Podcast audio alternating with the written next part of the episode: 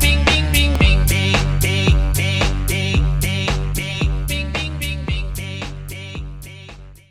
about it. Is there anyone that wants to chime in? I mean, how do you guys feel? I already feel disheartened myself because we're only giving some information and not asking the right questions. Um, you know, why was the response wrong? Um, how it was against federal regulations. Did they stagger the carts according to federal regulations? You know, there's a lot of things that happen, um, which one has to posture and say, well, was that like intentional? Because you know, your unified command calls the appropriate federal authorities. Um, you know, obviously the engineer and conductor must be under investigation and not working at the moment. So that's um, most likely because that's how they operate. You know, we don't have the track warrants. Uh, you know, we we are only going by what they're providing because you know there's there's train manifests and track warrants and they're two things that complement each other. And those are key to understand what went wrong. I think it was reported that they nailed it down to which cart it was, right? Which train car. But, you know, that just means that that's the one that the railway should have taken care of. Because, you know, uh, according to federal regulations, it's the actual train company that has the contract that is responsible for um, all the carts. Nobody else is responsible. And so the other thing is, is the vinyl chloride. You know, vinyl chloride is highly flammable and, and reactive and can undergo spontaneous combustion under very specific circumstances. Um, the condition would require that the vinyl chloride um, is in a place where there's um, increased temperatures. Um, what else? Uh, what else? Um, there, has got to be a, it depends if the vinyl chloride has a lower explosive limit. Uh, there's, if it's a higher explosive limit, like they don't all just combust. The only thing that it requires a catalyst. And so, you know, the hazards of dealing with vinyl chloride usually is to ensure that you almost like wet it down you know that that's how you would prevent it. Um you you store it appropriately and if there's a spill you know the responders of hazmat would specialize in having this the, the right equipment to mitigate it if there was an explosion. It's very difficult to actually just combust. So that's the other thing because it would have a lower explosive limit for sure if it was what is on the manifest. So you know, for me, if there's no ignition source next to it, uh, to make it spark, well, you know, because they're making it sound like it was so flammable. It's kind of like, you know, in the movies when we see them throw a Zippo lighter back at the gas station. How many of us have ever dropped a Zippo lighter in gas? I have. It doesn't torch the place. So it, it's, it's super weird. The response, um, the location and just how they, they didn't respond to it you know, the control burn to, to do something like that in a trail derailment, right? It has to be done by the unified command. And that would include the EPA chiming in and all of that. They skipped over a lot of that during their decision making processes. It wasn't done correctly because there should be multiple state emergency and federal agencies and none of them were there. So it's, it's, it's very bizarre to see how this was handled and how, um, quickly they apparently did it. Because you know when you have the the, the people that are in charge of these things um, it's comprised of local agencies, state agencies, federal agencies, um, the railroad company, and other stakeholders like environmental groups would be part of it.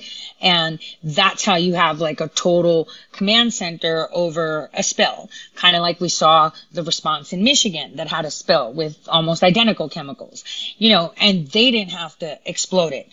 So these are the questions we should be asking. Why was the response like this? You know, who authorized everything to happen like this? And, you know, why the, why haven't they actually tested to see what they've done? While others investigate why it was done like that. Because I personally, the way it looks, it just looks intentional for the reasons of that location was actually selected back in the day, um, about 2018 when they were courting intel. East Palestine, someplace in Marietta, Ohio, and on the other side, West Virginia, are going to be water recycling p- plants to assist with the semiconductor plant that's being built in Ohio because it requires 5 million gallons of water um, a day. And so there's going to be a lot of waste, and they're looking to place recycling water units. And it's just, it almost seems like this was intentional because why would you botch something like that up? Why would you risk, you know, the population? So, having said that, does anyone want to jump in? I mean, the deficiency no hands? No one? Damn. Everyone's just listening, or is it my internet? okay, well, I guess no one wants to chime in on the Ohio derailment. Okay. Oops. Go ahead. Hey, Tori. Hi, Um, Tori. I love listening to you. Um, I just want to say that I grew up in West Virginia in Kanawha County. My high school was called Nitro.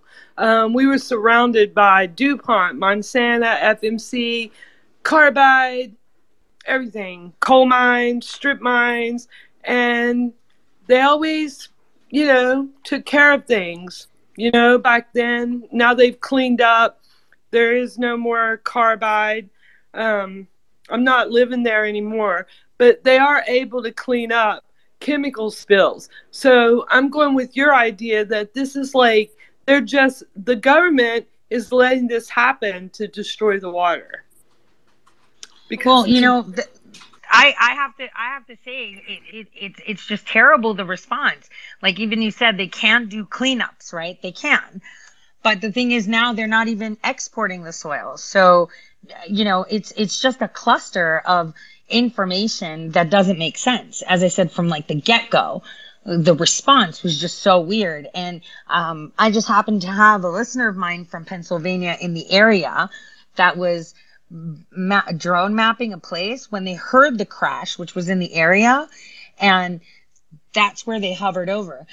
You know, it looked like a normal derailment.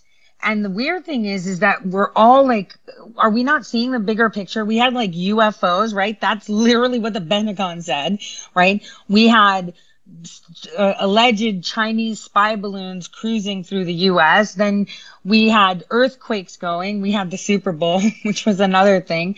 And this derailment totally went under the radar, right? And all this craziness happened. Oh, and on top of that, we had more derailments. I mean, what is what are the odds of having all these derailments in a short period of time in in so many places?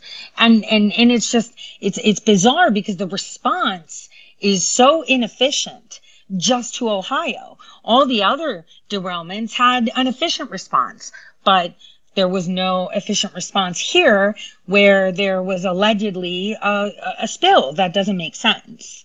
You know, that the response is just insane. Go ahead, unapologetic. Hey, I need one minute. I'm getting my little ones um, to the park here quick. One second. Yeah. Who's next? Um, I don't know if I'm next, but my mic's off. If it's all right for a moment. Hi, this is Apple Hi. Aaron. Hi, nice to talk to you. Yeah, um, I don't know if I'm like you, but it seems like we're always chasing our tails. We're always trying to unravel things that they've set into motion, and, and you know, they're always keeping us two steps behind, trying to fix a myriad of problems that they've left in their wake. And, and it's, it's extremely frustrating to me because, you know, they're creating all these problems while, they, while we know there's solutions out there, and those solutions are getting repressed, and it's just so hard to find, you know, to get to get a few steps up ahead of them.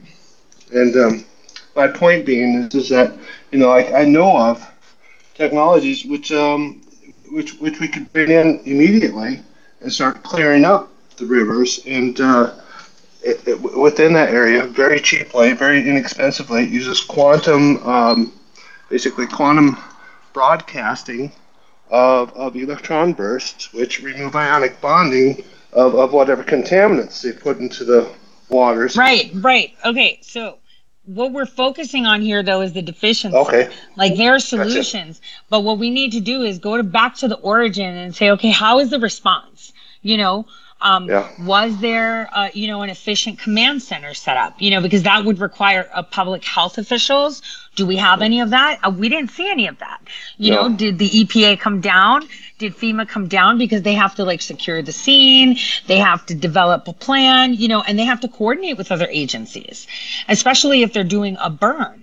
And that's the thing. No one is talking about the deficiency in the response because, oh. and, and, and I think the deficiency was almost like purposeful. I, I, I kid you not, because we saw another what, four or five derailments the next day in a couple days, and they had an efficient response. And and still, the Ohio derailment wasn't even in the news by then. So no one's Yeah. asking the right questions. Uh, you know, we can say, you know, the tracks were bad. We could say, oh, there was a spark. We could say this, right? The thing is, that there's so many fail safes on them.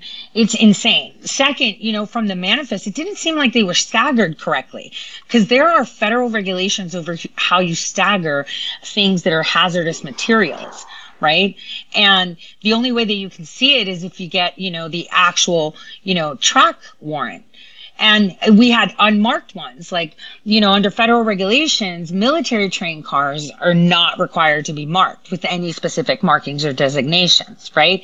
But um, if they, there are certain requirements to mark like hazmat materials um, on the unmarked train cars. So that's another thing, right? And you know, Northern doesn't own all the cars either because all these freight trains, right? They even carry their own, you know, locomotive, you know, like the engine part from other companies. You'll see Union Pacific tra- tracking along Canadian Pacific carts. You'll see Northern um, tracking along, you know, Union Pacific and Canadian rail carts because they all mixed up. It's the content. So these are questions. Go ahead, Mayday. Oh,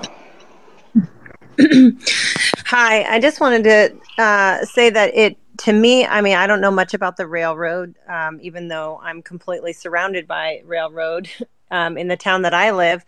Um, it's always been a concern of mine in terms of uh, derailments, but I live at near uh, what they call a transfer station, so they go pretty slow here. But um, even though I don't know much about the railroad, I do know a little bit about investigations. And whenever there's an investigation that's, quote, botched or you know they put new investigators on the case or they they deploy like uh, you know new train conductors or something it's an easy way for them to mess up the investigation and kind of throw their hands up and say oh well you know accidentally we messed up or we just didn't follow the protocol as we should have. So move along, move along. Don't look at this. Don't look at that. Let's just go on to the next thing, and you know we'll take care of it as much as we can. And you know the the ground is contaminated, so let's just take eminent domain and let's just take all that land and you know to secure it for the you know the people, so it's safe for the people and move them out. And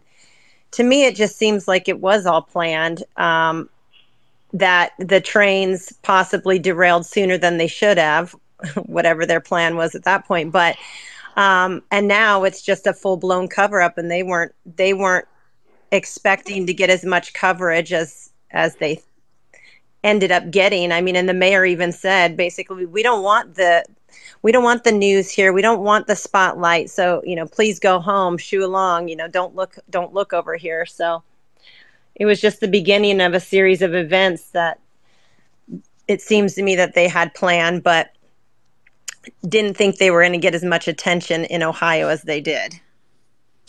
Yeah, because there were so many things. Like we had what you unidentified flying objects, Chinese balloons, right? We had all this stuff going and other derailments, not only in America, but on the other side of the world too, right? So that's what's up. Yeah, go ahead, Mo.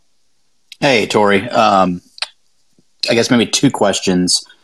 Is and I, I've seen. I think you you may have even touched on it, but is some of these independent testers, you know, soil, water, and otherwise. Um, would you suspect that that that it comes back that maybe there was chlorine or other something else other than the vinyl chloride that everyone seems to be terrified of? I mean, is it is it is it that the, the train had uh, not mislabeled? I guess mislabeled cargo, but you also alluded to the other day.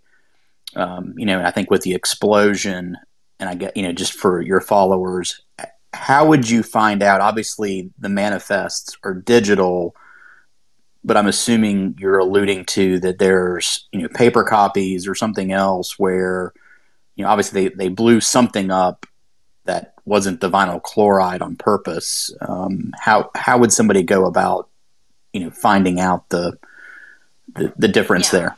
the the okay so there's two things that when trains are traveling they have track warrants and train manifest there are two different things to make sure that they're allowed to pass that they have passage and it's safe so the purpose of the track warrants they're actually used by the dispatchers to actually authorize um, the movement of trains on a specific section of track um, but the train manifests are used by train crews to document the contents and movement of the train itself, right? So the track warrants will have the authorization. That authorization means that that section of the track has seen the items that are on the warrant and has allowed you to move through it.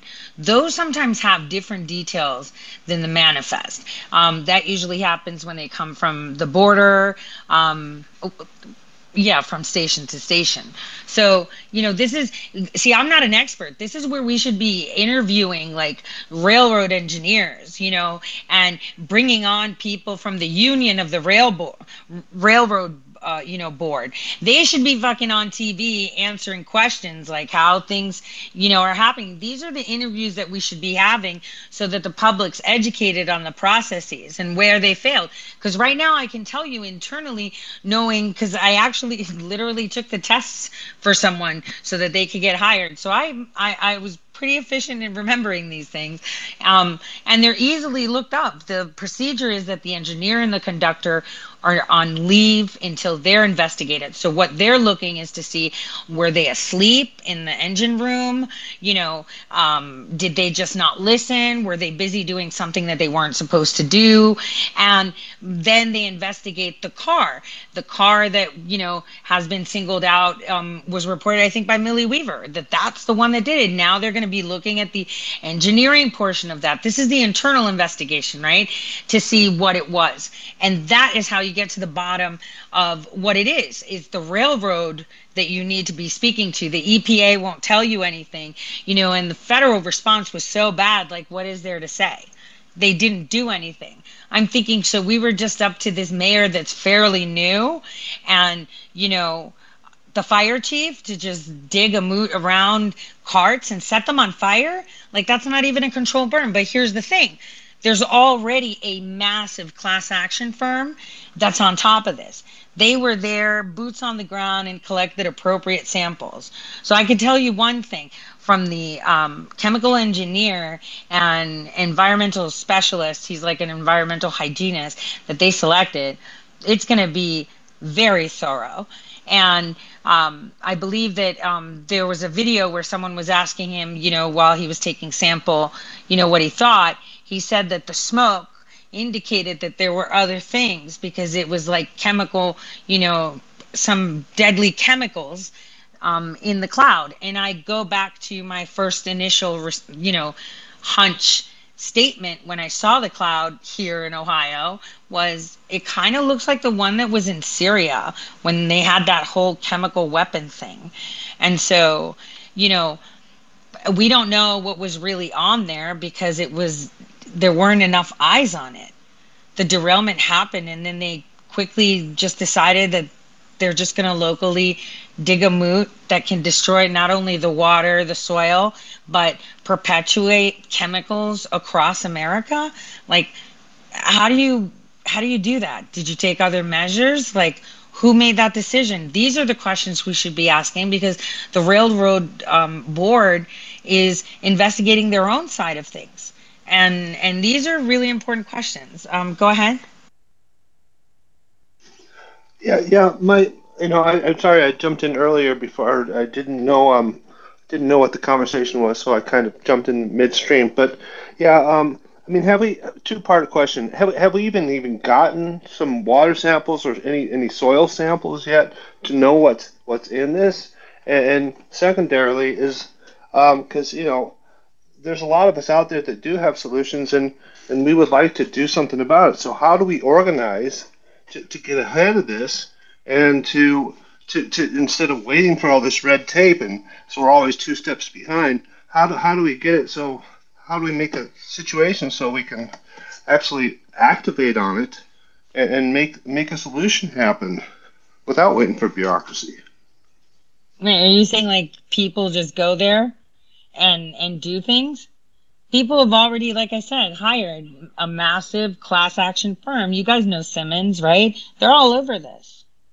Yeah, but You know, not, not just a biggest- lawsuit, an, an actual solution for cleaning it up. I mean, Well, I know cleaning it up, you don't even know what's there yet. That's know? what I'm saying. And that's the it's not- thing. it doesn't take long to, to, to, to take a sample and find out what, what it is. I mean, Apparently, we're a for the EPA, out. it is. yeah. From what I see, yeah, but Yeah. it's definitely going to be out analytically by private entities too that actually did go out there, because you can't, um, you know, fix something that you you don't know what it is yet, because we're just taking to face value what the manifest says. Yeah. You know. Yeah, well, uh, all I'm saying is the water sample doesn't take that long to analyze, you know, and the soil sample doesn't take that long to analyze. And I know for a fact I'm connected with people that have solutions out there that are really inexpensive and can be making an impact, but we need to also verify that so they don't co- come and take the land away from these people. Mm. Go ahead, Mayday. I'm wondering. I know the mayor uh, has been out there pretty vocal, or at least trying to be. But would the city have any, or or the county have any kind of chain of custody or manifest that we could compare to, like the rail, the railway? Like, I, I mean, if these chemicals are traveling through this land would the landowners or the city or county or whatever be privy to that information um i'm just trying to think here because i know the the railway is its own entity but what a, i don't know i just feel like with all the information and the nda and, and all the stuff going on with the actors and and the the supposed people that live there there's got to be a way to get some more like concrete information. I just don't know how to get it from these people. Of course, anybody Yeah. that's involved in a cover up, they're not going to give it out. So, Right. Well, I don't think the people that that that that, that live there actually know what's going on. They just know, you know, like we're just talking like the regular people. Right. They just know that something happened and no one's telling them anything. They're just like it's safe, but then the water's not safe. And you know, those were those within the 1 mile radius blast zone, you know, lost pets, animals, you know what I mean? It was pretty Right. bad. And um they're angry. but we're not going to know because the explosion happened and the appropriate steps weren't taken to be done. You know which again you know this this is kind of tying into what you said like what? So now it's going to be rendered that it's polluted and they'll be like okay we'll just buy it out and give you money and then we'll build a water treatment facility. Just like they had planned in 2018 because they need it for the intel plan you know Mhm. these are these are the things that we should be you know paying attention to because uh, it's almost as if the taxpayers are paying for things that that company needs to have in order to function. And was there a negotiation of such? They say no. But these are the things that we should be paying attention to. The the the the lack of response the way they responded. I mean they just left these people hanging high and dry right so we've just exploded something. Oh by the way you know you can come back now. It's fine because low uh, the air quality on the ground was good enough right? Damn. Right. it's And like I- so sad the way they treated them. The water.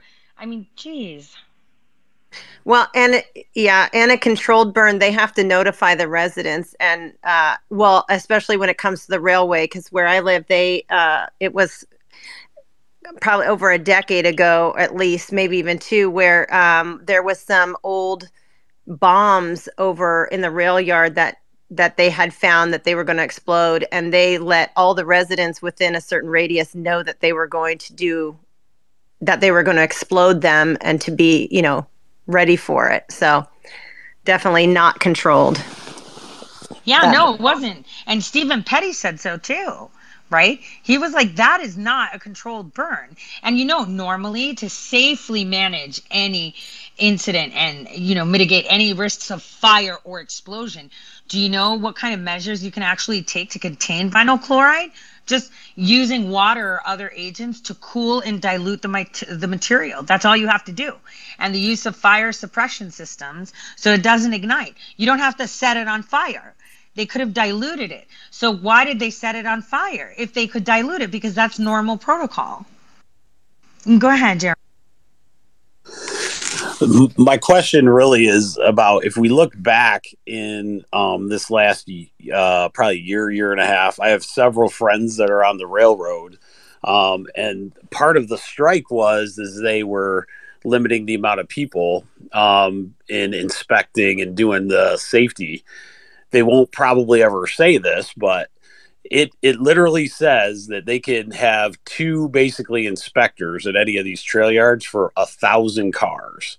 And so that was one thing they were fighting for back when i think the biden administration's the ones that pushed it like made sure it didn't happen on their watch this uh, union strike or whatever.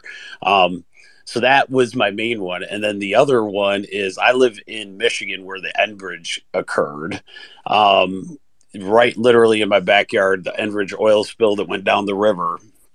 And one of the things that I was very proud of, and we need to support the Ohioans on, is to make sure that it's not about the government. We don't want them near it. We want Norfolk Southern to pay dearly because Enbridge ended up paying, I think they're up to, I think 160 million in the cleanup, and they weren't they were allowed to get out of the area until the people of that area were there. I think that's where we could also support and make sure that the railroad that this was responsible for is it and not let the government come in and go, oh, okay, it's okay.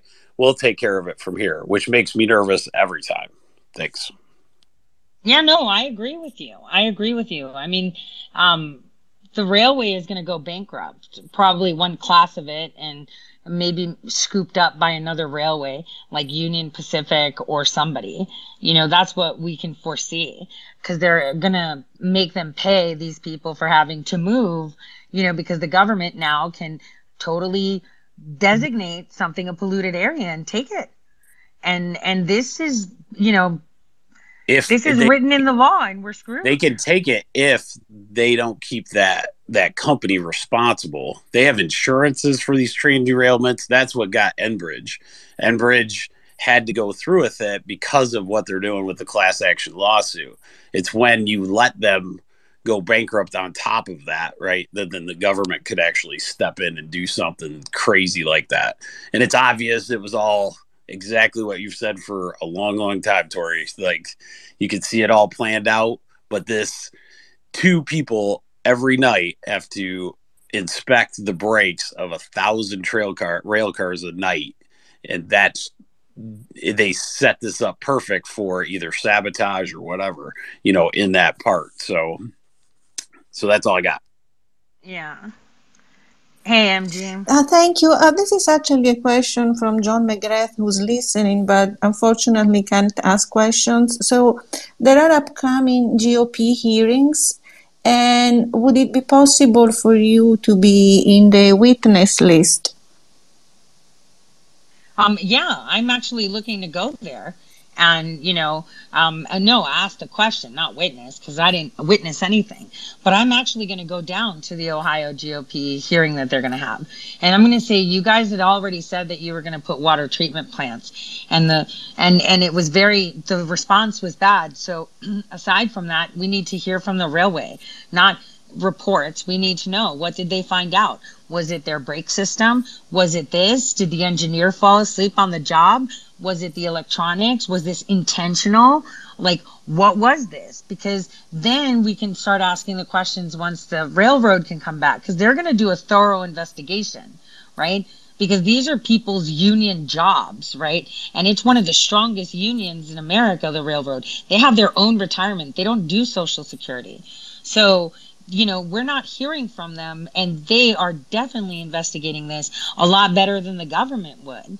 So, you know, I'm going to go down there and I'm going to ask the right questions. And, you know, obviously, hopefully, we'll have from the private firms that are out there the results too to just you know indicate that because what we have to see is the trail the train cars you know where they staggered according to federal law there are regulations federal regulations when you stagger the cars on a train you know to not put materials that can be flammable close to each other they have to be staggered in a certain way and what alarmed me I would say, is that at the end of it, there were five cars with malt liquor. One, they were all together, right? And so I'm like, okay, so the tail of the train had alcohol, which by the way, probably went to House of Rose, which is the Secretary of State's daddy, right? You know, and and that was saved, and everything else just went berserk. And I'm thinking, so they just had five, you know, carts of alcohol at the end. Were the rest staggered or were they stacked? And that's a question that hasn't been answered either. Um, go ahead. Hey, um, okay, so I have a question. The Army Corps of Engineers, what what oversight do they play? I would like to just say one last thing, and that is if I had a water sample and I was able to get it to my friends, within less than three weeks, we could be cleaning up the river, and actually, we could clean it up in a month, in a month's time and and it's just so frustrating. yeah well i'm sure when me. we get to that point you know they'll have bids out there that you can actually people can bid on you know for Yeah. cleanup crews they could just Yeah, call and do it it's not I- something that yeah but here we're discussing deficiencies not their solutions we need to find out why this happened and how it happened I understand. Okay, But well, thanks. please, please, please keep in touch with that because I mean, yeah, we're we're just Yeah. trying to help and we're just trying to get Mhm. ahead of it, you know. And for like twenty thousand dollars, we can clean up five miles of river. yeah well And- th- then you should be putting response to you know responses to proposals that they'll be putting out okay Okay. um okay Thank go ahead brianna Okay, uh, so sometimes on Twitter Spaces, by the way, uh, certain people can't hear others on the panel, so I'm I'm I'm assuming that's what's going on with resurrecting Eden. Okay, so um, the Army Corps of Engineers, what oversight role do they play? Like, I know that they are, you know, like infrastructure. Uh, they control the water um, flow, I guess, in a sense. Like, if Grand Forks was in a drought, they would allow a dam to open up to give them water. Um, so, like, I posted a, a screenshot of some numbers. They have their own like FOIA and then their own report fraud, waste, and abuse number as well. I, I just I don't really understand. I guess if the Army Corps of Engineers has a major role in like train derailments or or stuff like this. Do you know, Tori? Well, no, they definitely do. They have people that are firemen and people that um, are trained conductors, you know, that are that are probably trained. Now, those are part of the federal and um, federal agencies like the Environmental Protection Agency, DOT, right, Emergency Management, FEMA, which would include the U.S. Army Corps Engineers when talking about, you know, chemicals, et cetera, et cetera. And they they they are involved in the response, depending on the nature of the incident. So those are the entities we should have seen in East Palestine. That's actually the way this whole command thing happens, you know, when an incident happens. And we didn't see that because there's no way FEMA would have come and said, oh, yeah, there's nothing wrong here. We'll just get going on our merry way. Um, go ahead, 911. Hey, Tori. Um, sorry, I'm like really, really terrible at public speaking, but I just wondered has anybody FOIA'd the call report and the call recordings and the radio traffic for this incident yet? And also, I was wondering does the fire department act as the emergency management for that area, or do they have their own emergency management? Yeah, well, okay. So in so when when something happens, there's like a, a command thing that gets set up, right? So then there's one person that's in charge for everything, right? And that and and then under that person falls like EPA, DOT, FEMA, Corps, whatever, state agencies like state emergency management agencies, DOT may be involved. Obviously, they would um, with the trains, um, depending on the severity of the incident, right? And then you'd have your local agencies like the fire department, police department, public health department um, that would be involved. And then the railroad company would be involved and part of that whole command thing. And then it would be other people that can also join, like um, environmental groups or industry associations um, may be involved part of this command depending on the incident. So we didn't see any of that shit happen. That's basically the problem. Yeah. We didn't see any of that Well, happen. I was wondering because typically when it comes to the railroad, like, was it their dispatch that contacted the local dispatch or was it the other way around? And I know in some small cities, they have like their fire department access their emergency management. And then there are other localities that have their like own emergency management that would set up like a command center. Then they would start reaching out to, you know, DEQ and then start the response from there. But I have never known that it, for it to be like a fire department's decision, uh, you know, to make the decision to like explode the thing. Like they would have had to have gotten orders from somewhere. Uh, yeah, exactly. That's the thing. You would see the, minute the incident happens, the first thing you do is put one person in charge of the federal, state, local, and other party agencies that will be involved in the response. So I agree with you. Like, when does the fire department decide, oh, we're just going to dig a moot and the explosion will be, you know, one mile radius? And it's like, damn, that's kind of it's a big radius right there, boy. you know, what are you exploding? And we're just going to put gasoline and set it on fire and it'll be fine. It'll just look like we just had our own mini Hiroshima with a ton of chemicals, but everything's fine. Th- th- That's crazy. Yeah, it doesn't make much sense to me just from my experience. Yeah. Um, go ahead, Sir Oliver. Hello, good evening, everyone. Um, I, I did kind of a little deep dive into this early on, and um, I, I always follow the money.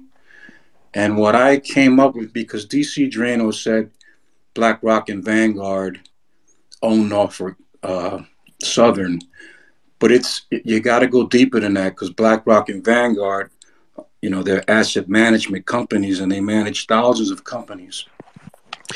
So I came up with uh, one in particular that stood out to me. Is called uh, Gibson Wealth Advisors, and it's comprised mostly of Vanguard-owned companies, just different names of pretty much the same company. They own seventy-one percent. Right. Okay. Okay. Hold on. So they own that. So we know Vanguard and BlackRock own everything. Why is that? This is what I was getting at. So what I was getting at was if you look at the the purchase and sales of this quarter, that particular company, which I believe is a shell company, there was a 6,200% increase of the stocks. I mean, they dumped billions of dollars into this. So it just seems really strange how why they would do that. At the same time, there were there were dumps of the shares by some companies like Chase, you know, Lazard Asset Management. So it's just it seems very strange. Goldman Sachs dumped 35% this quarter. It, it just seems pretty odd. And I always think back to Executive Order 13848 because I think this was done on purpose. Um, I think they had more malicious intent for those chemicals and they just didn't reach their destination for whatever reason. Could have been someone stepping in to prevent further harm. You know, maybe it truly was the bearings that, you know, malfunctioned and the train just happened to dump off in one of the smallest towns that they just made a movie about not too long ago. It just seems very odd, the whole thing. and who's involved. Um, Yeah, and the and the and the EPA putting out and the CDC new policies just a week before the derailment, Right, and when you right? talk- in yeah. regards to the chemicals, they told everyone, and that's the thing. Like people are going down there, and we should be interviewing the railroad people. We need to dig into this city's foundation and see, you know, when they made this movie, did they get any money? Because you know, I was trying to look into the foundation. It was set up in 2013, but it just it's just there. You know, there's say- like no policies, no anything. I went on the way back and took a look. Like, you know, they hardly use it. And it's like, so suddenly they're at the forefront, like, yeah, just send it to us. And I'm like, what is going on here? Right. Like, Very you know, it just seems to yeah, it just seems too rushed. And then they were getting these My ID bracelets, right? Yeah. To track their health. And it's like, and they were encouraging people two weeks beforehand to, you know, sign up so they can track them. Now they're giving them DNA kits so they can swab them and get all their information and put them on a database. Like it just sounds, it sounds insane. and And you know, the more you look at it, you're like, they made a movie last year. Some of the people that we saw on TV were actually in the movie. You know, it was the same type of scenario. Um, you know, a week before the derailment, all some of the chemicals that were alleged on the train, they had just changed. You know, the the the whole white papers on you know their opinions. They just changed their standards like a week before, two weeks before that, they're handing out Medi bracelets. I mean, this is insane. And then they tell them you must leave or else, um, what is it? You're getting arrested, right? Yeah, And I- then they're like, now you can come, and that was weird. And and now you could come back and drink the water, and then 20 days later, don't drink the water, and you're just like, what? Like, what is going on here? It's Well, like on you- purpose. you you know as well as anyone, uh, CIA controls the movie industry. You know that there's a CIA within the CIA in the movie industry. First off, the EPA they uh, tasked uh, CTEH, right, the environmental company to for the cleanup, and they're owned by Montrose Environmental, who just purchased MSE not too long ago, who actually had contracts with the Department of Defense, Department of Homeland Security, the Army Corps of Engineers, and every other fraction of the faction of the um, military. So I, they're heavily involved. They got their hand all over this CIA, military. You know, I, I happen to believe that we, not we, but their their plot was foiled. That's what I believe.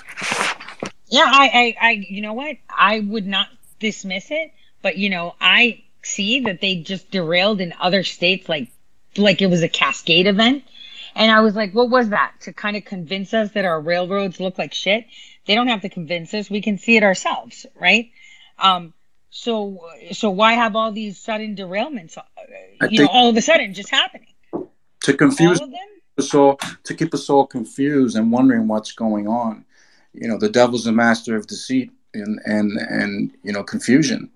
So we're all tr- trying to find out what's really going on. When in actuality, it's end game for them, in my opinion. You know. Well, that that's the thing. If if we know that they're throwing the kitchen sink at us, you're like you're seeing the derailment and then like this mushroom cloud, and you're like, yo, that mushroom cloud looks similar to that that stuff we saw in Syria, and you know. No one's talking about it, and I'm like, all right. I'm calling friends. I'm like, hey, what about this derailment and explosion? Yeah, isn't that like it tipped over? And I'm like, um, yeah, that's kind of a concern. And they were like, oh, well, I think everything's okay. They don't need help. And I'm thinking, what is going on here? Am I being punked? Like, how is this happening? And then all these trains start falling and balloons and UFOs. And I'm like, all right, we're, we're, la- we're losing focus.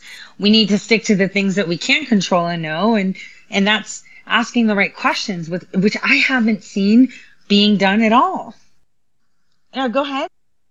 Um, I'm well, two things. First off, uh, if the train was leaking, then why did they need to puncture it? And then, second, it seems to me like this is just a way to um, claim negligence and easily, you know, do a internal investigation, and then the train conductor can be the fall guy for all of this, and we won't even be able to see a copy of the investigation um, because it will be done internally. But when you were talking just now about the all the different derailments, it's almost as if you know desensitize us from all these uh, railways and and derailments, so that when they go back to using those railways for other reasons other than just transporting these toxic chemicals and doing land grabs and uh, the water heist, we won't be paying so much attention to the railways because it will be like, you know, normal to us now that all these railways are just derailing, you know, once a week now. Um, so it seems to me like we just need to pay more attention directly on each railway now, specifically in smaller cities and towns that don't get a lot of attention. And um, the questions need to be asked immediately before they conduct this internal investigation and then close us off to even asking questions. I agree. I agree. Like, I agree. I, I haven't seen one proper like report like you know hey code of the federal regulation you know provides detailed requirements you know of the loading and transportation of hazardous materials right in different classes. And it says how they need to be staggered when loaded right? It, it like all of these are simple questions that could be asked and we're not getting it. We're just getting some lame response like nothing to see here you know while everything's on fire and, you know, there's nothing to see here. Oh, yeah, here we're scooping the water. Yeah, it's super bad, which is normal, right? In the vicinity of where the explosion is, it's completely normal to have crappy water and crappy soil because it was right there in the explosion section. So we know this. The thing is, what was in the explosion that is in the water and in the soil that will clear up eventually at some point, or it can perpetuate. Who knows? But these are the things that we don't know is what's going on here. Is the conductor going to be the fall guy? Um, are they just going to sweep this under the rug as a deficiency for the railway company that then will buy be bought out for pennies on a dollar by a you know by another railway, right? Maybe Union Pacific, maybe Canadian Railway, who knows, right? Is that what's going to happen? And then what? The government can just say, oh, it's polluted because they updated their policy. So now polluted land, they could just take it. So now they're just going to take it and say it's polluted and you can't stay here. No, you got to clean it. No, it's going to cost us too much to clean it. We'll give you money and you could just go somewhere else. And then they'll be like, oh, by the way, because we did this and we have this, we're just going to build, you know, a nice water treatment facility here. Boom. Everybody's happy. And that's how it looks like it's going to happen. And, you know, that's how it looks like. Go ahead, 911. So something else that seemed a little odd to me is anytime there's like a even a small chance of the soil or the water getting contaminated, there's like an immediate boil water advisory issued and not like just a little one. It usually lasts for weeks. And I didn't see that with this. That is that is really important too. And it's not any of the states and cities that are bordering the the river of where the spill is should be concerned.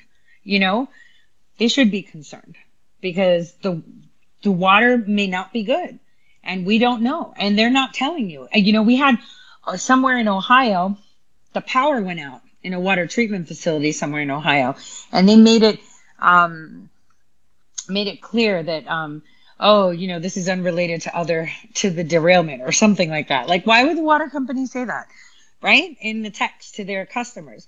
So that was really bizarre too. Go ahead. Okay. Um, so, it, upon reading this article that I just posted down there, um, I realized that if we wanted to figure out what the contaminated soil was made of, it would have okay so like in north dakota there's water disposal wells everywhere and i know how they work um, like if you are disposing of xyz chemicals into a water disposal facility your company's name goes on that um, like in that well in case there's like a, a seepage um, into the groundwater um, in that well and you're responsible for the cleanup of XYZ materials that you put in there. And so since Norfolk supposedly sent the contaminated materials to like out of state, which is weird because that's tr- more transportation to begin with. Well, wait, wait, wait, wait, wait. Today they said that they weren't going to send them anymore. Right. Yeah. Now, yeah. Now they're sending them to two different Ohio facilities. Um, because on Friday they got shut down from being able to do it, and now the EPA is saying that they're going to have to approve um, the disposal plans that comes from this train or whatever. Uh, but those chemical lists at those disposal facilities in Texas and Michigan that they first sent them to, they would have what type of chemicals that are being stored there. They would have to, correct? What do you mean they would have to? Like you're saying, like in Michigan, that they would have the chemicals in the soil? Well, because it says in the article that Norfolk was shipping the contaminated soil out to different states in Michigan and then one in Texas. And Texas was pissed off because they didn't get a heads up that this contaminated soil was coming down there. So they stopped it on Friday. And then the EPA said, okay, now there's two facilities that are EPA approved in Ohio that this contaminated soil, and they're going to dig even further down and put in like um, groundwater monitoring wells for contamination um, over in East Palestine there. And so now the contaminated soil will be shipped to Ohio, but prior to that, supposedly Norfolk was sending it to two different like out of state facilities. Which is also kind of weird. Yeah. I'm just saying, it's everything is just weird about this. And, you know, so many people are out there. The one thing we do know is these people need water, right? And these people have no idea what's in their air, in their ground. They have no idea what's there because no one's been transparent to put out a proper report. You know, I think it's um uh, there's a there's um a report that they put out that wasn't even a pro, like a proper report that talks about what they found like from their stupid samples the legit like they they didn't do anything they didn't put anything in regards to something that makes sense. There's let me retweet this quickly. Here's 810 pages of data where they're giving out. This is this is the stuff that they're getting. And what's weird is that you know the people can't understand this. They need to know this is the problem this is the problem. No one's giving them answers.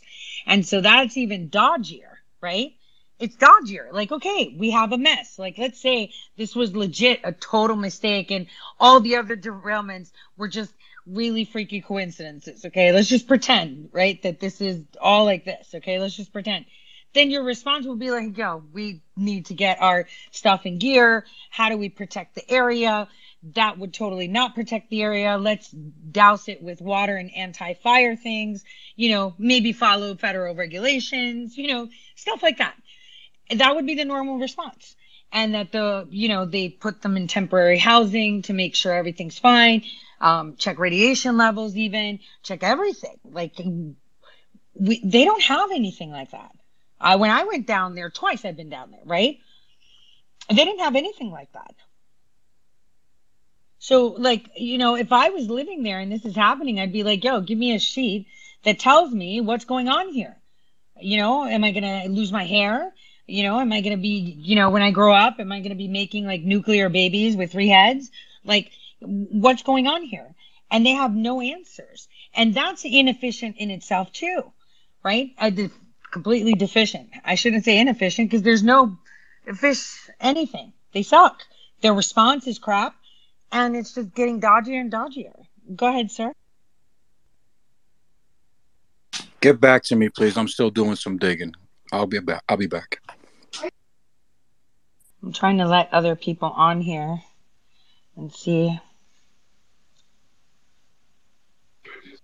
Hey Tori, you can drop me because I lost my train of thought and I'm editing video right now, so I'm just listening. Okay.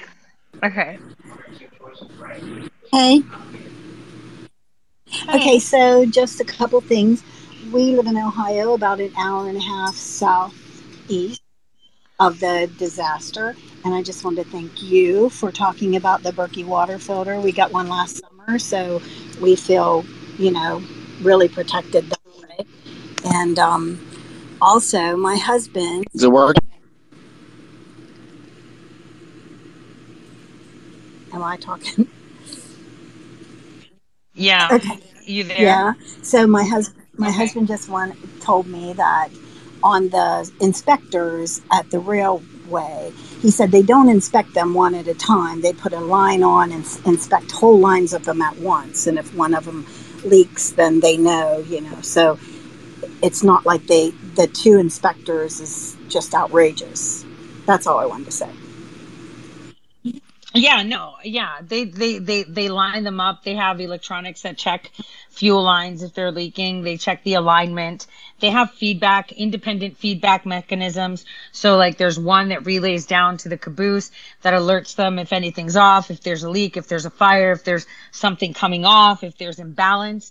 And then if that doesn't work, if there's no response from that to clear the signal within a certain time, then there's an independent response that the car itself does and goes into emergency brake mode. So, you know, there are fail safes to fail safes. And then you ask yourself, like, you know, is this for real? Like, did what? Both fail safe on that cart, that specific cart fail? Um, how did they both fail? So those are questions that are, you know, pretty damning if answered. if answered. Uh, go ahead, Jerry. Go ahead, Jerry. Oh, I'm sorry. Can you hear me? Okay, Yep. sorry about that.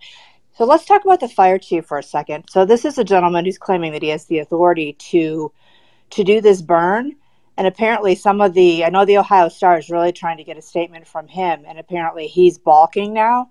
First he said that he did have the authority, and now he's backing off that. But does anyone have any information about the fire chief or where he comes from or how? I mean, who could ever believe that he would have the authority to do such a thing?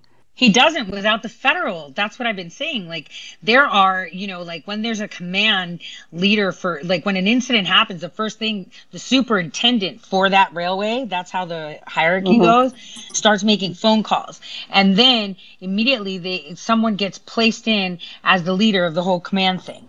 And they're the ones responsible for getting the federal, state and local authorities to come at the table. That includes public health, DOT, FEMA, everybody comes, right? Especially when there's toxic chemicals. And that's who does the fires, Well, right? Well, Not the fire. right. Well, what's so bizarre? None of them turned up. So how did he do that? He's not a chemical engineer. Did you see Stephen Petty? What he said? He's like, that wasn't a control burn. Yeah, I did. and that's what's you know mind-boggling you know it makes you think could could this be just happenstance that they wanted that area anyway and it was just tragic that at the area that they wanted this thing happened okay let's just pretend right like could it be that they were covering up what was there It seems very bizarre to me that there there are no either local or regional or national or international, you know, press pressing this gentleman on his the statement that he has this authority. He's not. I mean, he, he's wavering, but he hasn't backed down, and no one's pressing him on it. Yeah, and where's where's the where are the environmentalists? You know, where are the the the, the tree huggers? You know, where are the fish environmentalists? Like, why aren't they there? How is there no response? If this happened somewhere else, there would be a response, no? Or am I remembering that these organizations turn up to everything? Like, we didn't even see anything happen like that. Well, they're, they're typically paid to be there also. Having having been been on the other side of it, working for a large PR firm, the response that would have been um, assembled by the company itself to make sure that you had all these stakeholders involved in the decisions and the communications that would have already been put in place to, to see none of that in place is so so it's unbelievable it's so unbelievable that that's it what I'm can't be true saying. And That's what I'm saying. Like the response, this is where we see the deficiencies. Like any other times in the past, if there's an oil spill, you have people there with Dawn soap, you know, cleaning birds and stuff and doing things. You know, look at me, I'm an environmentalist, right? And they come out with their clipboards and talk about the oil spill. Here we have, you know, potentially something that has destroyed the land right there in East Palestine, right? We have a cloud with chemicals that nobody knows what they are. And we have it, you know, going into the downstream of the Ohio River. And no one turned up, which means no one cares, which means to me, they wanted this to happen. Like just from that, because no matter what it is, they'll still have it there. You know, this is it. I think it's like they wanted it to happen. Right. Well, thank you for having us tonight, Tori. Yeah, no. Go ahead. Just to add to that, yeah, where's PETA?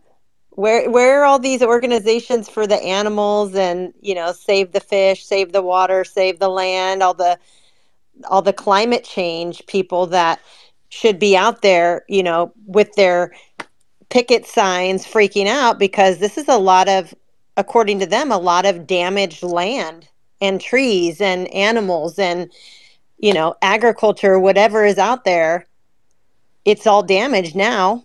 So and water. Like Uh, they didn't well, even yeah. have water. Like president trump brought them water. Like they didn't even have water. This is Mhm. where water companies would have used this as PR. Jerry will probably speak to that to send them water. Like Dasani would be like free advertising. Look at us, eco disaster, and we're giving free water because our water is safe, right? Like no one's taking advantage of that PR wise. Like we see, you know, when hurricanes happen, you see all the Tyson food and oh look at this, Bounty's giving paper. You know, this is product placement. Like we don't have anything like that, and that's where you pause and think wait a minute all of this happened and no one's taking it and running with it right? And the the response was crazy with this fire chief right? And jerry the ohio star needs to keep pushing. Like not just you know him it's like hey who's the conductor and the engineer? Were they sleeping? Were they working over 12 hours?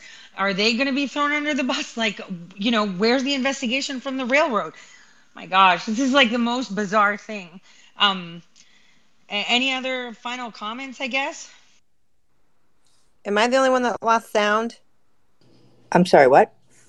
no i what I have a, I have one more comment. Speaking of the Ohio Star, I know they really are very very understaffed. This is like a ro- you know, regional, you know, sort of three man um, band, and they are really trying. Any information you all have, I would say go to their website at the Ohio Star. They have the Tennessee Star, and I think they have Arizona as well. They are really trying. If there's anything that you all have, questions that they think they should you should think they should ask or resources you think they could use i know that michael patrick leahy who runs it will be um, happy to see it because they really are trying to push and he's very understaffed yeah thank you jerry thank you Hey, Tori.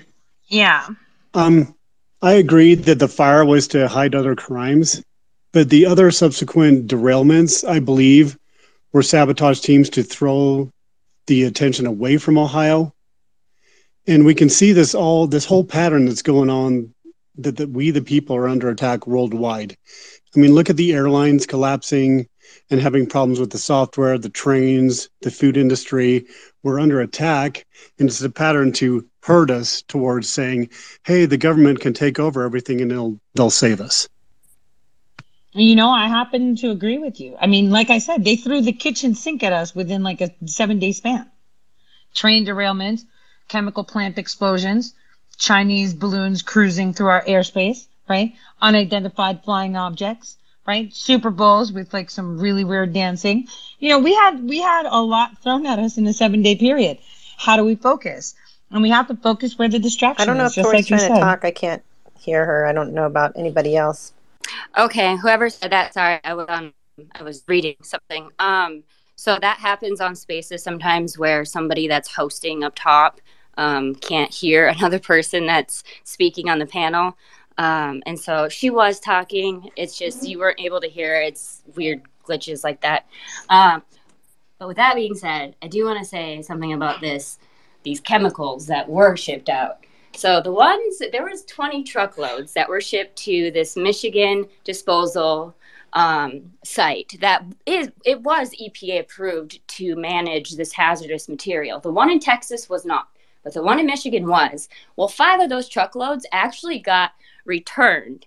And I think my husband's yeah, my husband's still down there listening. So in order for um, contaminated soil or water to get set back, returned, it's usually because the rates, well, with what my husband deals with, it's the rate of radiation's too high and it doesn't pass um, whatever micron level that they use. And so that was very curious. The fact that there was five truckloads returned back to that site from the Michigan one. That's crazy. I mean, think of it. Like this is really crazy. You know, this is this could be that Simpson episode where they put just a dome over Palestine and say it's radioactive or whatever. You know, Uh, this is it's it's just pure insanity, and the fact that you know we have so many people asking questions, but we're not getting the right answers.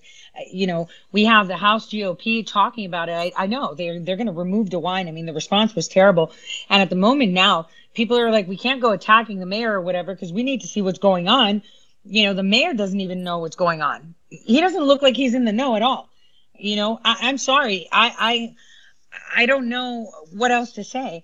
Like, and the guy's new to the job. So, but it's like, we're not getting the questions answered. The premium question is, what kind of shitty response was that? Like, what's going on? Did you guys do this on purpose? Because it looks purposeful to me, you know, with all these things. And this is just uh, one thing.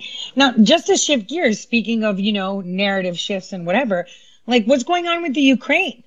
Like Ukraine has all of this and they're out of weapons now and, you know, they're going to lose their war thing.